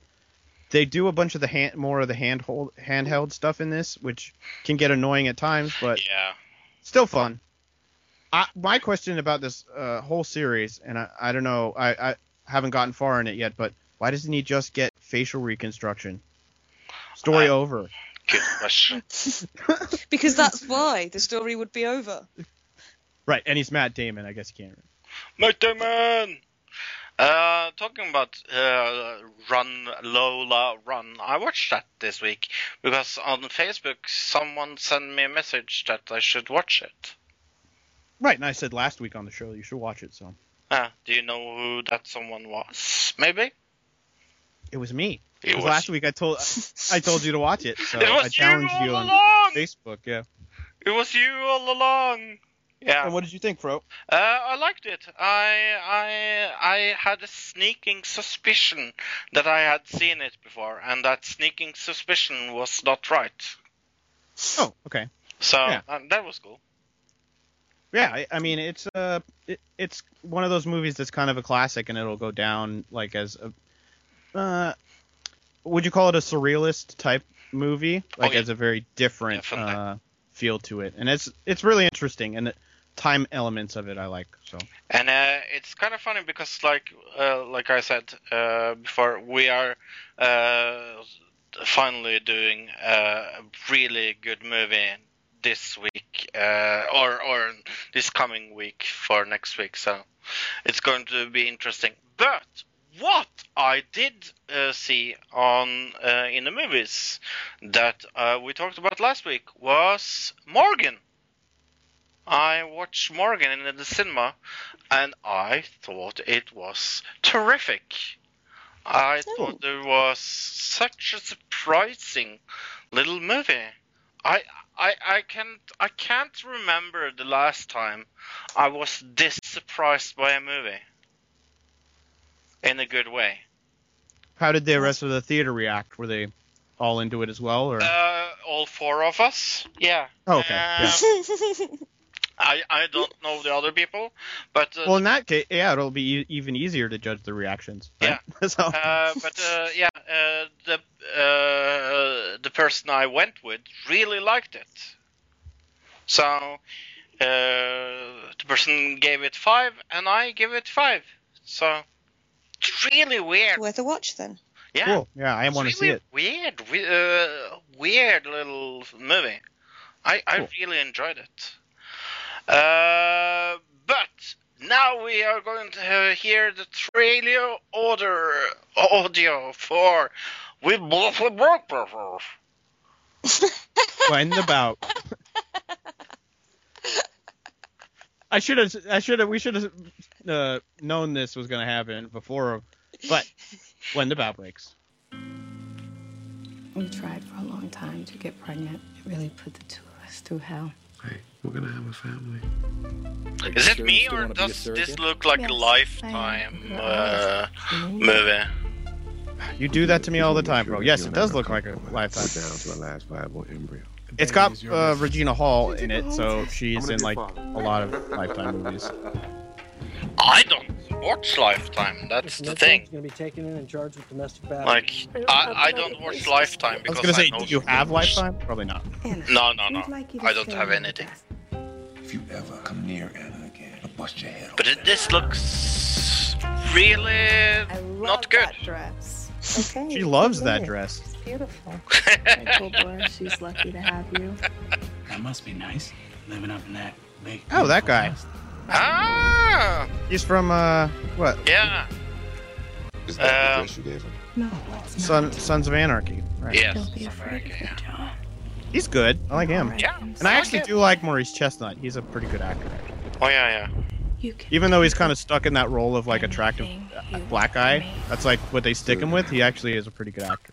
Yeah, and he is an attractive black guy. When you're So. around me, Yeah, I just think sometimes that hinders actors and actresses. my Like whole sometimes. body reacts. Uh, but Oh, I'm sorry, what's his name? Morris Morris Chestnut. Chestnut. You? Yeah. You need to be nicer to me. What an This ace my name. Baby. I want Yeah, I know. It might not be real. Who knows? But Well, either way. Well, it's not like uh, her boobs are real, so Never. When she gives birth, That- her they child looked fake. yeah, maybe. I don't know. You're gonna get more money, and in the eyes of the law, since it's inside of you, it belongs to us. ah, She's love, dangerous, John. She can kill love you. him as an actor. Why is he in this shitty lifetime movie? my baby. She does What? anything to hurt my child. What? What is happening right there? What? Whoa! It's this kind of got good at the end. Yeah. Like the whole beginning of that looked like crap, and then right at the end, like this trailer kind of got really cool. Yeah. Whoa! Weird. That was creepy. Yeah. Looked like a horror movie at the end there. Right. Like that went from being like a drama, like lifetime movie, to being like a crazy, scary horror movie with a demented little child. So, where? Uh, what is this movie about? Oh, me? yeah. No, the other Luke. Alright. Oh, sorry, I didn't hear Luke. Uh, young, professional, and successful John and Laura Taylor desperately want to have a baby, but are unable to conceive. After, exhaust- after exhausting all their options, the couple hire Anna, a beautiful wong- young woman who agrees to become the sur- surrogate mother. Everything seems fine until Anna starts to develop a dangerous fixation for John. Ooh. And uh, uh hmm, look. This uh, got how- 4.2 out of 10 on IMDb, so not great. Yeah. Not the worst we've seen, though, surprisingly. Oh no no, but what has it gotten on? Um, On, On other- Tomatoes. Hmm, let's Yeah. Look. Um, it has a 0 It's not a zero. even. It says consensus, uh, critic consensus, no consensus yet. So it only has 12 reviews on Rotten and all of them are bad. Right. So all of them are rotten. Uh, but I just don't think it has enough reviews for the website to actually come up with a tomato reading. I think it's All right. it probably has to have a certain number of uh, reviews. So But uh, that's our first uh, Zero. movie that Yeah. yeah, that we done uh, that is a zero. Uh, Tilly, that uh, is not struggling with technology this episode. We promise. Mm, Not Uh, at all. I'm not where- ready to throw my iPad out the window. Where did you steal your review from? I stole it from Rotten Tomatoes while I still had the internet properly and screenshotted it. Ha ha! yeah! Screw you, technology. I'm going to half use you. Yeah. Um, right, so on Rotten Tomatoes, Tavy88 at gmail.com gave it one and a half stars. And they've said the trailer is better than the movie itself. It's misleading you to think that the movie is a thriller, but it was not that way. It was quickly thrown together. The movie jumped around. Whoever did the cuts and edits did a terrible job. How did Morris Chestnut go from wearing one suit to a completely different coloured suit within the same scene? The pregnant woman was a super strong, bionic, crazy chick who seemed to be stronger than everyone. Terrible ending. The wife, who really wanted this girl to have her baby, was not involved during the pregnancy and was always out of the house. Waste of money. Cool.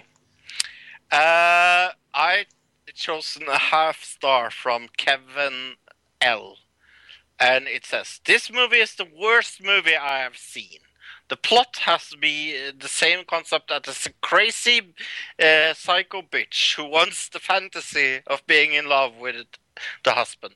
The film bored me with no real action, nor does it have any suspense. There are some thriller parts but of the movie, but it's really predictable, and he gave it half a star. Luke, So I got mine from the Facebook again, and this Facebook had more activity on it than any movie I've seen so far. Going to Cool. Facebooks of movies, it had like two thousand um, comments on one uh, what? photo post. Yes, Cool. crazy amount of uh, activity going on for this movie. But I got one from Ashawn Vick, and it starts out with four bright red uh, angry face emojis. And it says, This was a horribly written movie. To sum it up, Lifetime plus Fatal Attraction plus Hands Rock the Cradle equal bad mixed up remake. Don't waste your money. This is a Redbox free coupon, free coupon, or Netflix disaster movie. Wow. Back, back, back, back, back, back, backlash. Uh, and the reason why this is so funny for us is because we are not having technical issues at all. No, I promise. Nope. Uh, let's go through the matches. Tilly, what did we bet and what was the result? Um, it depends which one we want to go for first, Well, because we got a bit confused. Well, uh, first we have uh, the UFC bet. I won that. Yeah. Um, Yep. Fro totally won that, and me and Luke So- got zero points. Yeah, one point Fro. Uh, next match, uh, I guess we'll do our first match on the card. That because there was a pre-show Baron Corbin versus Apollo Crews, we didn't bet on. And But- that is kind of funny. Who predicted that was going to be on the pre-show, Luke? Uh, you predicted it while we were watching the pre-show, Yeah. like right at the beginning of the pre-show. Fro predicted it. Yeah. I was like, who's going to have a pre-show match? It's Fro basically all he did was go, "Who doesn't have a match Yeah. that's on SmackDown?" And then he just picked those two people, and like, that was it. And it was pretty hard to figure that out. Yeah. Um. So Becky Lynch defeated Alexa Bliss, Carmella, Naomi, Natalya, and Nikki Bella. Yay! Yeah, me and um, Fro both said Becky. Okay. Uh, the Usos beat the Hype Bros. which is what you guys said, but not me. Okay. Uh, Miz defeated Dolph Ziggler. Fro, you get another point all to yourself. Thank you. Bray Wyatt beat Randy Orton. Luke, you're the only one that said that. And did Uh, he really? Right, he won by forfeit. So Yeah. it is it goes Yeah. in the books as a win. So yeah. Yeah. Uh, but then it ended up being another match, Kane versus Bray Wyatt, because Randy was hurt, uh, which we didn't predict, obviously. Then we got Heath Slater winning the tag team championships, beating the Usos, which was my highlight of the night, even though other people would say the next. We're getting the double wide. We're getting a double wide. I'm buying my girl a tongue. Uh, I love loved it. And, All right, uh, and I got that? a point there, I think. Uh, Yeah. We all said that. Oh, we all um, said yeah, Heath Slater. Oh, Yeah. actually, no, no. We all said that whoever was fighting Heath Slater would win. No, Uh, I didn't. I know I I, said the didn't. others. I said. Uh, well, I put, I Heath put winner, winner, winner from all of it because it's the winner. It was the winner of the last, or it's supposed to be No. the winner of the You last probably one. got that backwards. Yeah. Maybe that's why. Yeah, I Yeah. definitely said Heath Slater and Rhyno. Yeah, me so. too. Okay. Um, so our last match, AJ beating uh, Dean Ambrose. Which Luke said. Yeah. I think So- we may have a winner on this one. Four points to Luke. And four for Fro. And I only got like one. Except that Fro got the UFC bet correct. he did, so Fro The UFC uh, bet a- a that one. Fro was so adamant about not doing last week gave Fro the win. Yay! Yay! Fro is the winner. Winner, winner, chicken dinner. And what we are I going was to here for do. all of it. Yeah, do you know what we are going to do, uh, Tully? What are we going to do for? We are It's going- exciting. We are going to do a bracket again. And it's going to be our worst sports.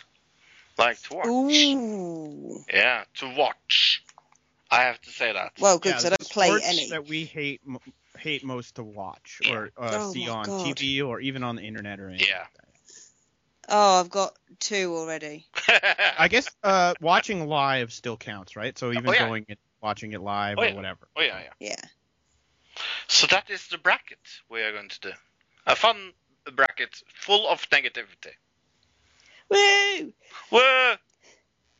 We like negativity. Uh, should we talk about what is going to happen next week, uh, Luke? No, let's do that after uh, Tilly reviews the new episode of Hey and last episode of Brain Dead.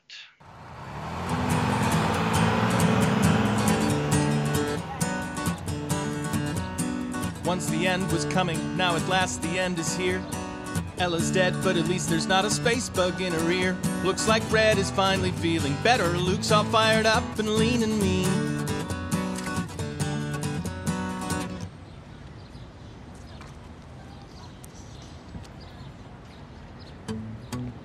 Garrett's glad that Laurel said she'll stay and see it through. She tells Rochelle and Gustav that she knows just what to do. While they scheme, the clock is ticking here in this fair brownstone where we lay our scene.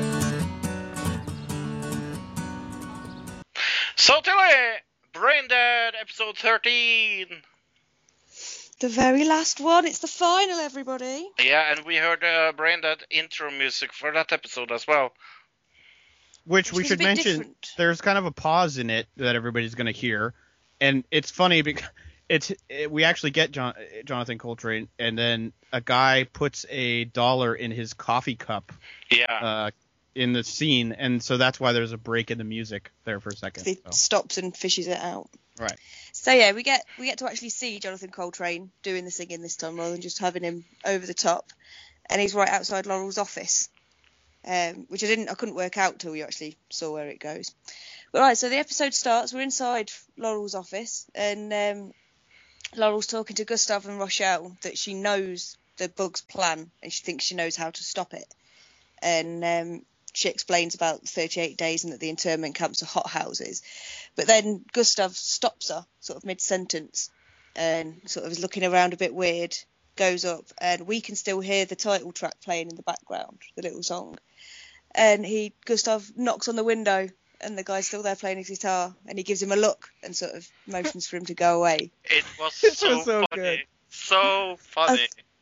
This is the Brilliant. example of breaking the fourth wall me and Fro have talked about in the past, where it's like, but this works so well because it, it just transitioned in with the music out of the opening bit Mhm. and then goes into it, and so you don't even you just subconsciously the the music's in the background, and then he goes and look, looks out the window. It was so good. it was I loved that little little bit. Um, yeah, so basically they've they're all discussing, or she's trying to explain to them about the cherry blossoms, and they figure out that the season's over in 20, 38 days from when they the countdown thing started. So that's why they've got this 38 countdown days to do it. on the wall Yeah. that was in uh, SRB 54, right? and they've gone from from the last episode where they were Laurel and Gustav were arguing a lot and had that whole like turn their back on each other and storm off argument. They're now all really really united, like really united. Um, Laurel walks into an office to Red and Gareth's parents, and Red sort of introduces them and outs her as a Democrat and is basically making everything really really awkward. Um, Gareth walks in and Red decides to mention Michael Moore being Laurel's ex-boyfriend. um, so Gareth and Laurel disappear. They go off for a, an alone chat, and Laurel asks him if they can get hold of he can get the hold of the full blueprints of everything. Um, and they kiss and have a little chat about maybe having sex in there, even though his parents are only in the next room and stuff. Bit rude for at work. And his But, dad's um, got a, like a fake Donald Trump hat, hat on. Yeah. It's like Love living that. great again or something. Yeah, I loved it. But yeah, so they're being all lovey-dovey and stuff, and she spots that Luke's on TV and his sit-ins ending. Everybody's leaving him, so she obviously has to go. No sexy times in the cupboard for them. Um, we're now with Laurel and Luke in the Senate room, and all of the people there that were protesting with him at the sit-in have left. Um, they talk about drama. No sexy time in the cupboard. Uh, No, no cupboardy sexy time, not allowed. Um, yeah, so Luke and Laurel are talking about drama and how they need some, and he goes up and bribes a police officer to arrest him. Uh, obviously, the press go wild, and he does a big scene where it's, "Oh my God, I'm being arrested for freedom of speech," kind of thing. mhm. Um, so we see everybody like coming back to that room again. Now Gareth's in Red's office. Um, he decides to break into the desk drawer. I think he goes up to the coat stand first, like looks in the pockets and things, finds the security badge. And then he's sitting behind the desk and he decides to jimmy it open with a knife. Right. He was looking in the coat for the key to the desk, obviously. So, but he Ah, find, yeah. but he finds the security badge in there. So, which handy. Yeah. Um. Yeah, and he find like in the drawer. There's his gun. We knew that was there, but right at the back there's a picture of a woman that you know we haven't really heard much or anything about. Um. So Gareth calls Laurel to tell her that he's got the badge thing and stuff. She says, "I love you" by accident.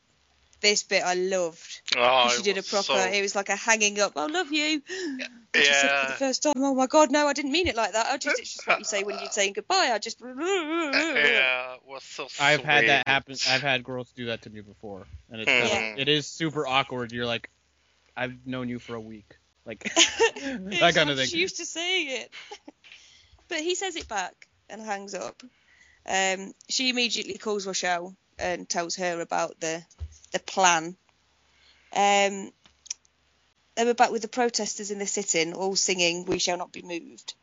Um, Red calls Luke and tells him to meet him to compromise because Red's watching all this unfold on telly. Because as we know, all the press have already legged it back because he was getting arrested. Uh, they decide to meet tomorrow lunch, and Red sitting there, is inspecting his gun. He's got his drawer open, and he notices that his drawer's been broken into. Um, and the music of the protesters singing sort of takes over, and we get the title.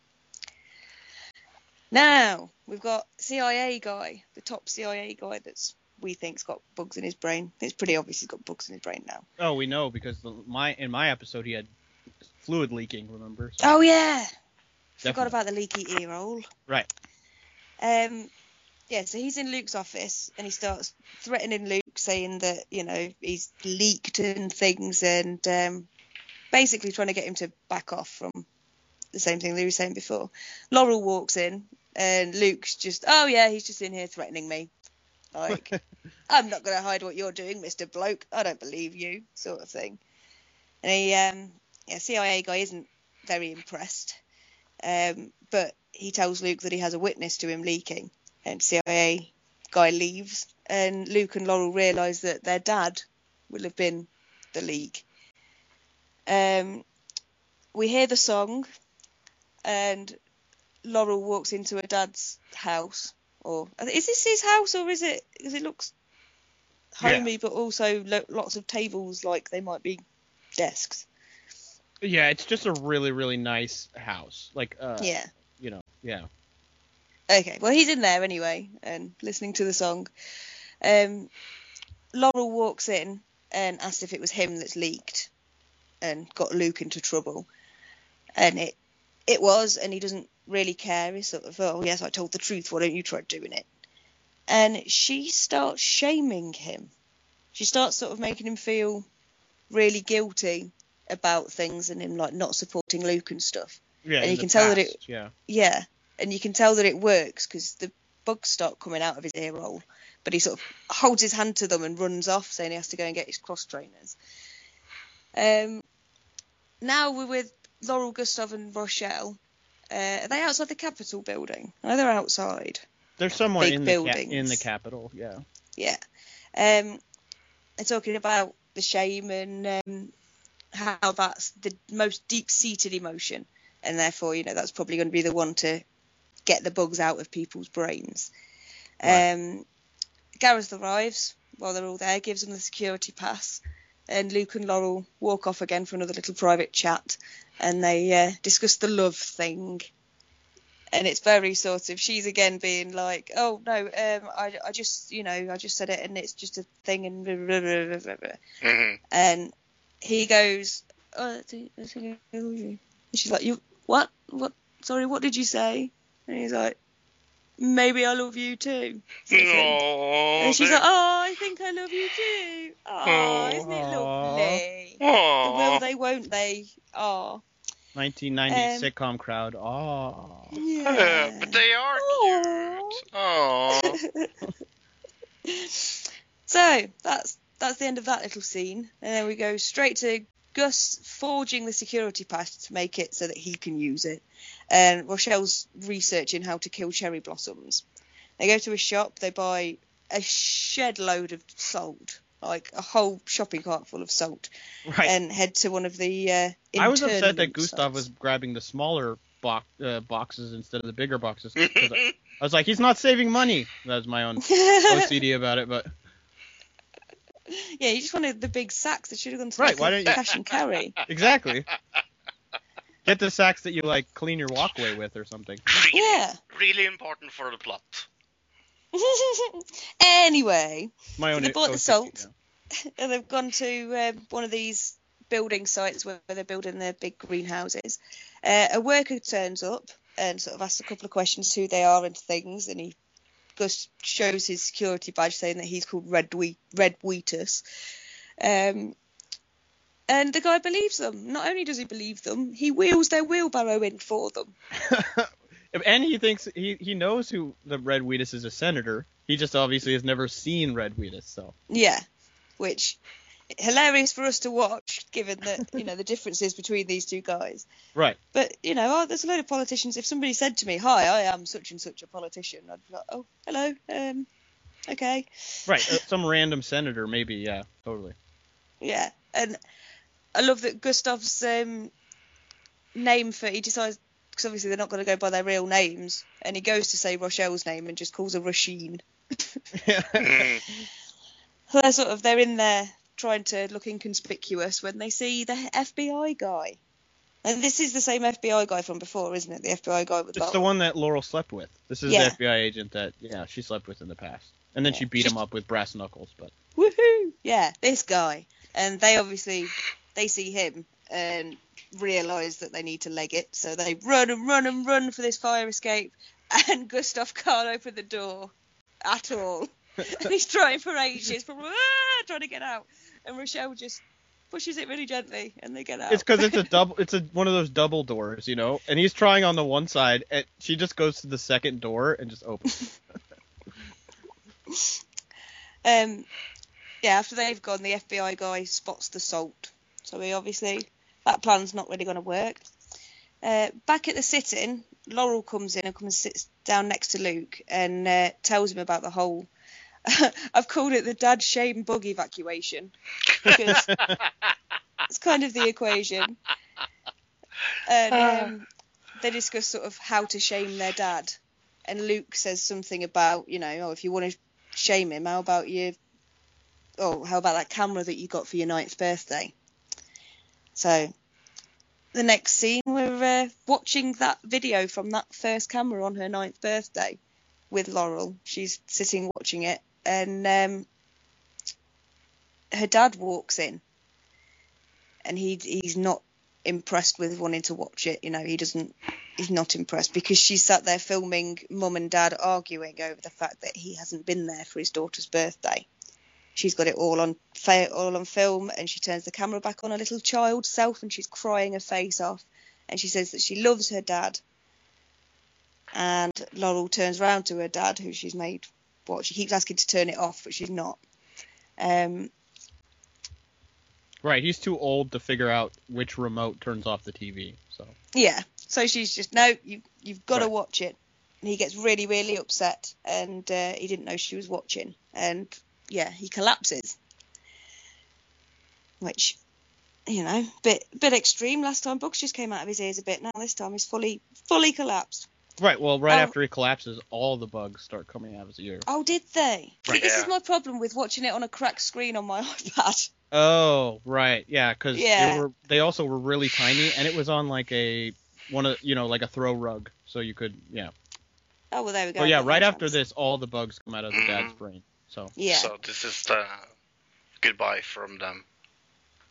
they're leaving. They're Mm. leaving Dad's head. Right, sh- shame apparently is like the most right. Was it the right? You had to get the right brain or whatever in, to fix Laurel.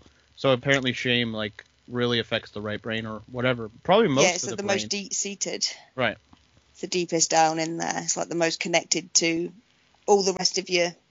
Well, right. It's like the everybody has the classic dream of going to uh, school without your without pants on. You know what I mean? Yeah, It's like the, that classic shame scenario that everybody it's super deep seated in everybody's mind. So yeah, and how things like it makes you feel sick and things. It has like a physical, physical effect on you as well. Anyway, we digressed. Um, we're in Red's office now, and we've got Red and Luke that are there to discuss the compromise. But Red sort of Luke's wandering around and standing up and wants to talk and be active, and Red sort of, oh, I've got a headache. Can you just sort of sit down and stay still? Because he wants to grab his gun and shoot him in the head. But as he does, just at the perfect moment, Laurel calls Luke, and Luke sort of turns round and Red has to hide the gun again. And as Luke's wandering around on the phone getting this news about his dad, Red's trying to get him in his sights and can't because I'm guessing it, you know, having part of your brain would prob well, having part of your brain missing would probably not make you the best shot of a moving target. yeah, that and he probably doesn't want to do more than one shot because he wants to get you know doesn't want to Oh, draw yeah, I too much attention to himself. But Luke's kind of like pacing back and forth as you do when you're on the on a cell phone at the other Yeah. end of the office. So yeah, it's just Especially hard when you're getting bad news. Red to shoot him. Yeah. Yeah. So Luke has to go off and go and see his dad. Now he's got Red and Gareth. And uh, Red's asking Gareth who's been in his office and uh, tries to get him to go and fetch the intern, but Gareth refuses to. Um, and Red says that he's a really good guy or something. And he's just like, nope, just just a guy, just you know, normal. Won't go and fetch somebody so you can shoot them in the head. Uh, Yes, Um. Yeah, and Red picks his jacket up and leaves, but the jacket hasn't got the security pass in it because that's the pass that Gustav and Rochelle have been using. So that's a bit of a ooh, brown pants moment, squeaky bum time. Um, Rochelle and Gustav run in like as soon as Red leaves and um, give Gareth the pass. And Kind of behind Red's back as Red's like turned around. Yeah. yeah, and then he sort of puts it on the floor behind Red, and he's like, "Oh, is this this what you're looking for? Is this what you've just dropped? Here you go." Gives that back. That's all sorted out. Nobody's going to find out about that, except for the fact that surely after they've doctored it, they can't undoctor it, and it wouldn't be like a normal one. Well, now. if you doctored it the first time, yeah, you could. You just cut it, recut it, and re I suppose. uh, laminate it with the picture you had before. So yeah. It's going to look a bit of a state, though, isn't it? Right. Yes, it would. I would assume. You, it's really not easy to take laminate off of paper after afterwards. So No. but yeah, so that that's all tied up now. Um, Laurel and Luke are in hospital, waiting to hear about their dad, and they're just sort of talking. And I think, did she say something about this is the last time, or it reminds her so much of their mum, uh, something when their mum yeah. was in hospital. Right, probably it was just you know a brother and sister scene as their father's dying and they hug. Yeah. So not really anything important. No, just a little little look at them. Um, Gus and Rochelle are now talking, saying that they need to sabotage the trees because they're not going to be able to get into the greenhouses where they're going to start newly populating. So if they can get rid of all the bugs that are there now, then there's not going to be anything to populate these hothouses with. So right, because they'll they'll beat the deadline basically. yeah, Yeah. they'll have killed them all off, and yeah, they won't. There'll be no breeding. They'll be dead. Yeah. Um, and they find out that ammonium nitrate fertilizer will make the trees drop all of their um, blossom. And I knew And- instantly that that was a bad idea because, oh, any American probably knows that that is the thing that was used uh, to blow up OKC. The Oklahoma City bomber used ammonium nitrate fertilizer uh, to blow that up. So that's where and they're pulling many that others. It's it's apparently the fertilizer of choice. Uh, yeah, they've pretty things. much outlawed buying masses of it in America right now. So, but Yeah.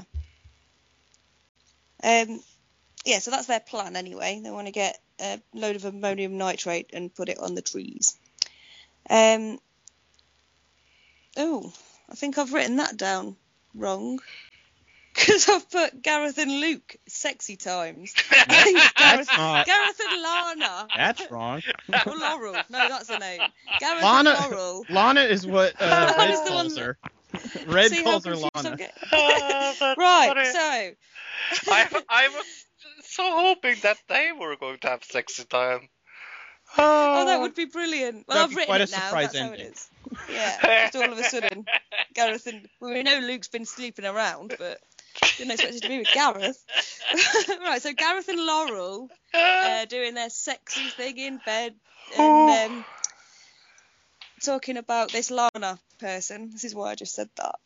Um, and talking about all this shame and everything, and um, how Red always calls Laurel Lana, and that this picture that he found in the drawer looks a bit like Laurel. So they're sort of, ah, I see the connection. Now we've got Gustav and Rochelle with all this fertilizer in their car, and um, I think if they they've pulled over to start distributing it, I'm guessing, but a Yeah, policeman park, comes up. like in the park that's in the middle of the Capitol to you know spread it out on these trees, and they just say like you just need a little bit at the bottom of each tree. So Yeah. So they, but as they get out of the car and are stood talking for a second, a police officer comes up and starts questioning them, and um, says that it's something about it was to do with speeding. And Rochelle is not impressed. She is adamant that she hasn't been speeding, and grabs a phone out and starts filming the police officer. And he doesn't like that. And the next thing we see is they're just completely surrounded by police officers with their hands on the hoods of cop cars, and there's uh, FBI FBI type people turn up. yeah, this is Uh, like the, the Capitol Police, but Yeah, Rochelle says don't do anything, Gustav, and Gustav says. Are you trying to tell me how to be a black person in America now? yeah. It's like don't talk, you'll make them mad. um, now we've got the CIA guy, the top top guy, Bugman, um, and Red. They're talking to Luke in the sit-in, and they tell him to back off, and that they have a sex tape of Luke and Scarlet, and that it's not a very good one. So Luke calls off the sit-in. Uh, Gustav and Rochelle are being questioned by these police, and it turns out that Gustav has been an NSA intelligence agent the whole time. Yeah, Like, I and felt, Rochelle is not amused. I felt that was kind of what? I guess that's why he knows that all those people had been watching them is because he was, you know, one, One of of those them. people. Yeah. Yeah. It does it does make sense with how much he knows and How paranoid he is all the time. Yeah. yeah, but it's not his paranoia. Everything has a valid reason behind it. True. If you get what I mean. Like he can explain everything. Well, if you were in the, in the NSA and you knew all the the things you should be paranoid about, you probably would be paranoid all the time. Yeah. Yeah. Oh god, yeah. Um. Yeah. So Rochelle's not impressed with that. Laurel's watching TV, and the news comes on that the sit-in's stopping, and she's not very impressed, but heads down to Luke's office. And the budget guy, was it Cole? Yep. Has come up with a plan, or he's realised something, and it's something to do with motorcycle helmets, and that's going to beat the farm bill that they want to stop going through, or something. I It's- don't know. I got really the motor confused. it's a motorcycle helmet law that overrides uh, the farm bill so that they can't use uh, the, the there's no money in the budget for the, the stuff they want to use it for because it's supposed to be going to this mo- motorcycle law because that law overrides it in every 50 state so Right. Yep. So that thing. um, Red's in his office, absolutely livid. Um, he shouts Gareth, but Laurel's outside his office, just sort of sitting waiting. And they have a bit of an exchange, and he invites her in. And we're left kind of hanging with that bit. Um, Rochelle's really angry at Gus and is still having a go at him about not saying anything about being from the NSA and not, you know, using his special magical NSA powers. That He sort of is trying to explain that he doesn't really have. He's like, yeah, my, you mean my NSA magic wand that I have? Yeah. Yeah. Um, Gareth walks up to Gus and Rochelle and asks where Laurel is, and they sort of do a well, she's gone up to see you kind of thing, and he realises she's in a bit of trouble. Uh, we're now back with Laurel and Red in Red's office, and Laurel's talking to him about Lana and how he got her deported, and he was in love with her when he was at college, and you know he got her deported, and that she's now passed away because she got deported back to Guatemala, which is where her parents were from, but she'd never been to. Right. she She, was killed survive. there because uh, Red deported her. So. Yeah. Um, but Red pulls out his gun. Um, I think as he's getting quite upset, he pulls out his gun and points it at Laurel. Gareth rushes in and fights with Red for the gun. And Laurel sort of, she stands watching for a second and then realises, like, oh, hang on, no, if I put my hands in too, then there's two of us trying to take this gun off this one man. And, um, yeah, the gun goes off. There's panic for a second until Red goes, ah, my butt, because they've shot him in the ass. It was that moment that like ev in every like old western or something where they're struggling and you can't see where the gun is and like then it goes off and the one guy gets shot in the belly. So Yeah. that's what you assume is going to happen. But then instead of Red going like screaming out in pain, he goes, "My butt." it's really funny. yeah, so he's um, he's shot in the butt, and the Queen comes out of his ear. Because I'm guessing she didn't like the feeling of being shot in the bum. Um, flies out of his ear, and as she's flying off and they're chasing after him, the intern walks in and stands on her. And uh, the goo from the insect is so yellow. It's oh, so there's loads of it. It's really like a big lot of pus. It's gross. Yeah, it really is. And he's like, oh, I'll, I'll go and get some paper towels to clean that up. I'm sorry. I think think it's funny that Gary the intern is the one after all this that saves the world. Yeah. Yep. and he'll never know.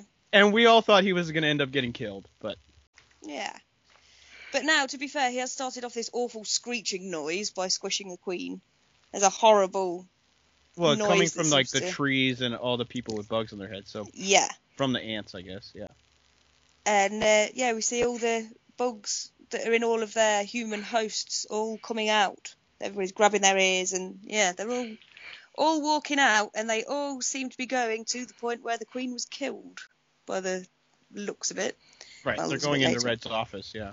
Yeah, um, which is where Laurel and Gareth are on the table, and they're watching the bugs sort of walk in and do this big. I can't remember what the real name for it is because I know ants actually do this. It's like Yeah, a death swirl or something.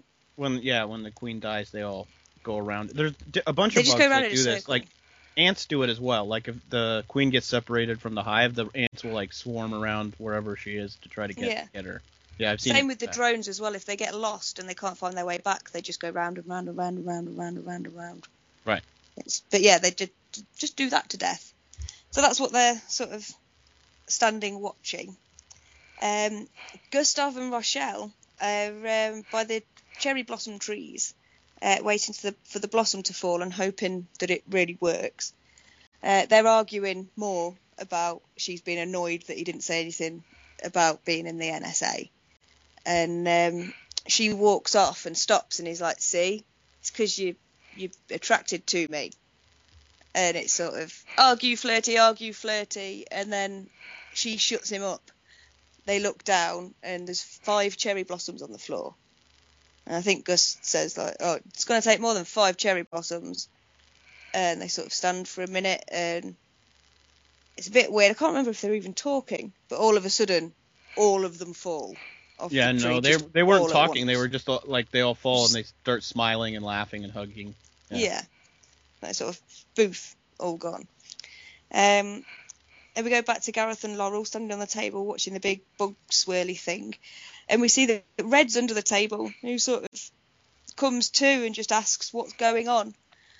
Gareth welcomes him back, and we get the singer singing his outro song.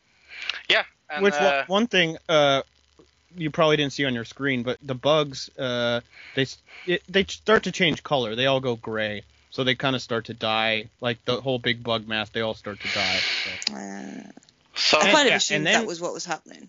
And then we get our outro song, which And we we will will hear- do right now.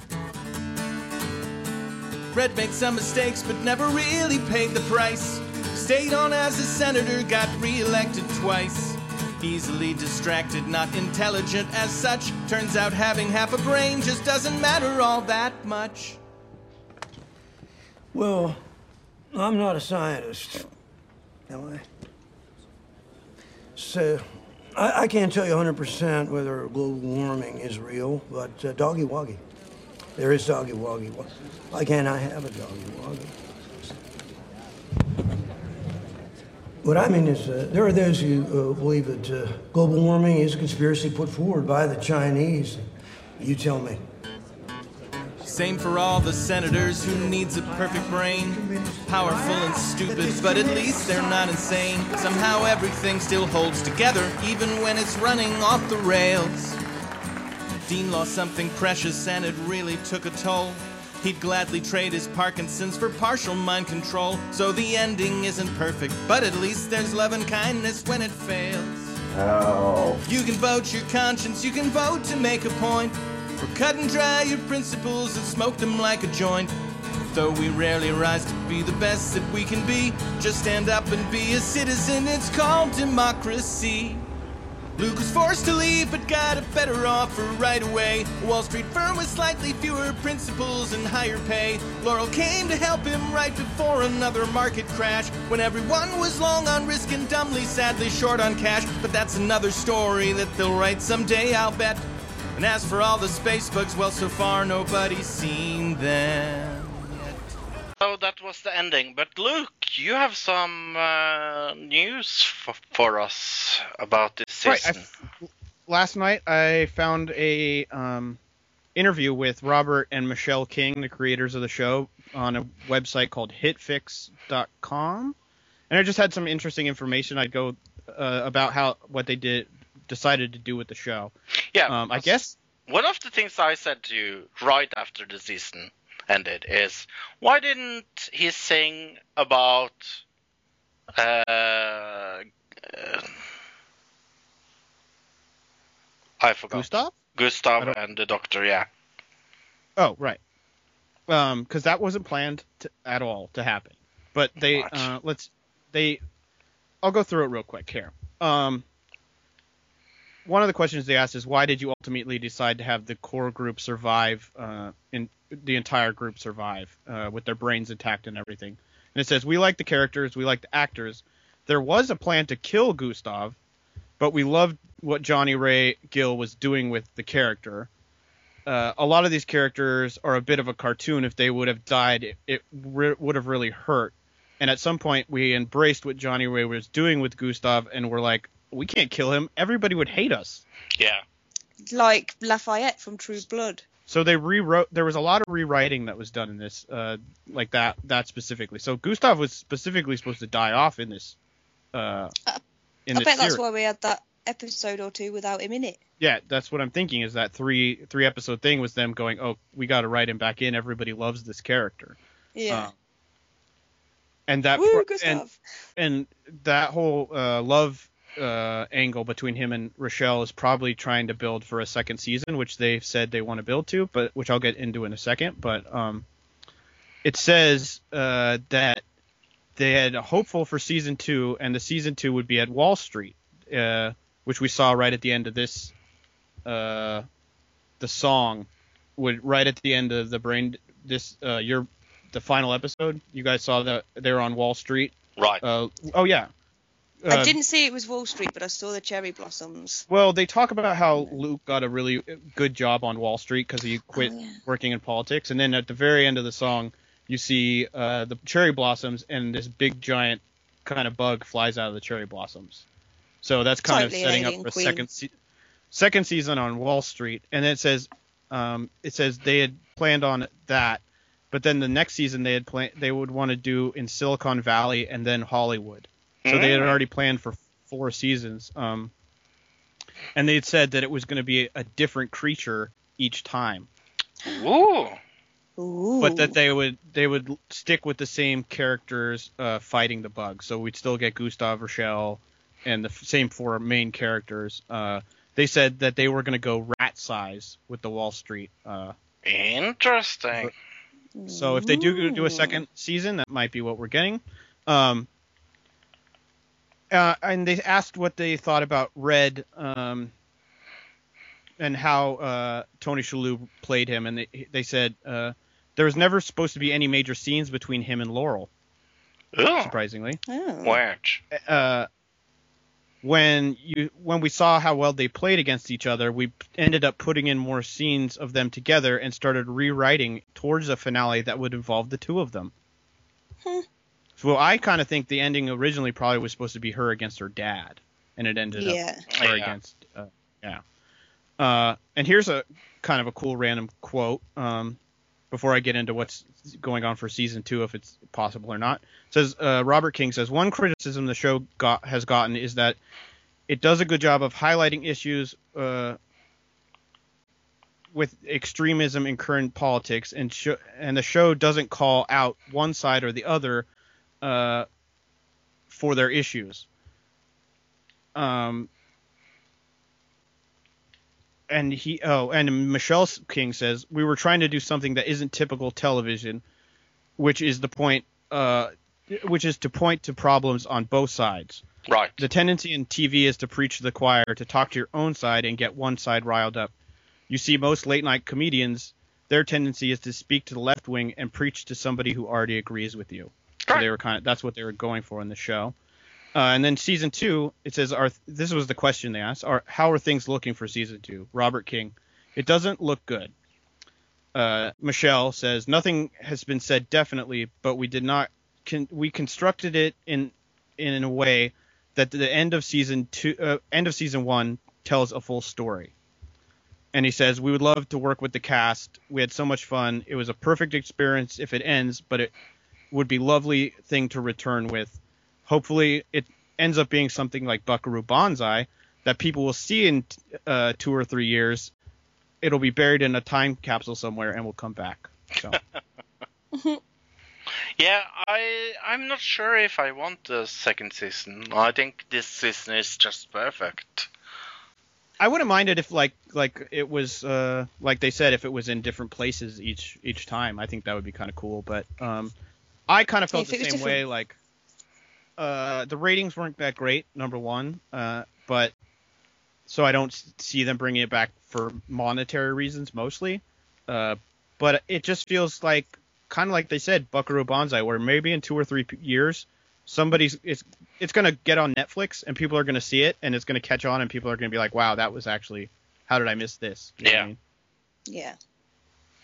Uh, but yeah, I, I don't feel I don't feel uh, sorry if there's no season two right now. But uh, No, we'll- I, I they totally wrapped up the story, so uh, Yeah. that we don't need one. If we don't have it, uh, it doesn't matter. I was actually a bit afraid of that, that we was going to end with a kind of cliffhanger, and that we were never going to get another season. So right. So I'm I'm happy Yeah, no, that I, Yeah. They've ended it like Little Shop of Horrors. yeah I like that. I like that a lot. That it opens it up so that in your brain the story can carry on, but it doesn't necessarily have to. Right. totally. Yeah. So we are all happy about this. What would you give this season all over? I give it a four and a half. Yeah. Yep. I'm- I mean, it has it has comedy, it has violence, you know, everything. So Yeah, I'm up uh, with four and a half. Tilly, Me too. If it's out of five. Yeah. Yeah. okay. Yeah, everybody go watch this. When it gets on Netflix, binge it. Yeah. Definitely. But what are we doing instead of this? Uh, up to uh, when we get our new show that we're doing. Right, we're doing Westworld. Um, the first time we'll be reviewing it is going to be November 5th. So for the next three week or the next two weeks, we're going to do a little trivia game uh, between the three of us. Yeah. Um, where we each make up uh, four true or false questions about TV, and we each get two of e- of the other people's questions, and then um, we'll try to answer them, and whoever gets the most points wins. Yeah. Cool. So- Doesn't that sound like a fun game? It sounds like a game I'm not going to win. It, it it's kind of an experiment because we don't know even know if this segment's gonna work or not. But we got two weeks to try it out and see what happens, and uh, yeah. Yeah. Play around. Play around. Um, that is what we're going to do Dan. Uh, if you want to, uh, have you read the book this week, uh, Luke? Uh, I started this book called Seinfeldia. I, I just started it yesterday, so I barely got into it. But it's about um, the making of Seinfeld and the whole uh, build up of from when it wasn't that famous to being really, really uh, big in America. So Yeah. Uh, w- it's interesting so far, but I haven't got very far through it. So cool. Tiller? No, I haven't read anything. No, of course she hasn't No. read anything. Uh, me neither. Uh, but if you want to hear with your ears, you can go to audibletrial.com slash another digital citizen. That's audibletrial.com slash another uh, digital citizen, or as Tilly says it. Audibletrial.com forward slash another digital citizen. Right. Do you have anything you want to plug, Luke? uh, just go to westcoastwrestlingconnection.com. Check Yeah. out the YouTube page. Good wrestling. Uh, other than WWE. Tilly? Um, not really, no. Just No? everybody be nice to everybody. I'll plug peace and harmony again. Uh, uh, you liberals. No, I'm just kidding.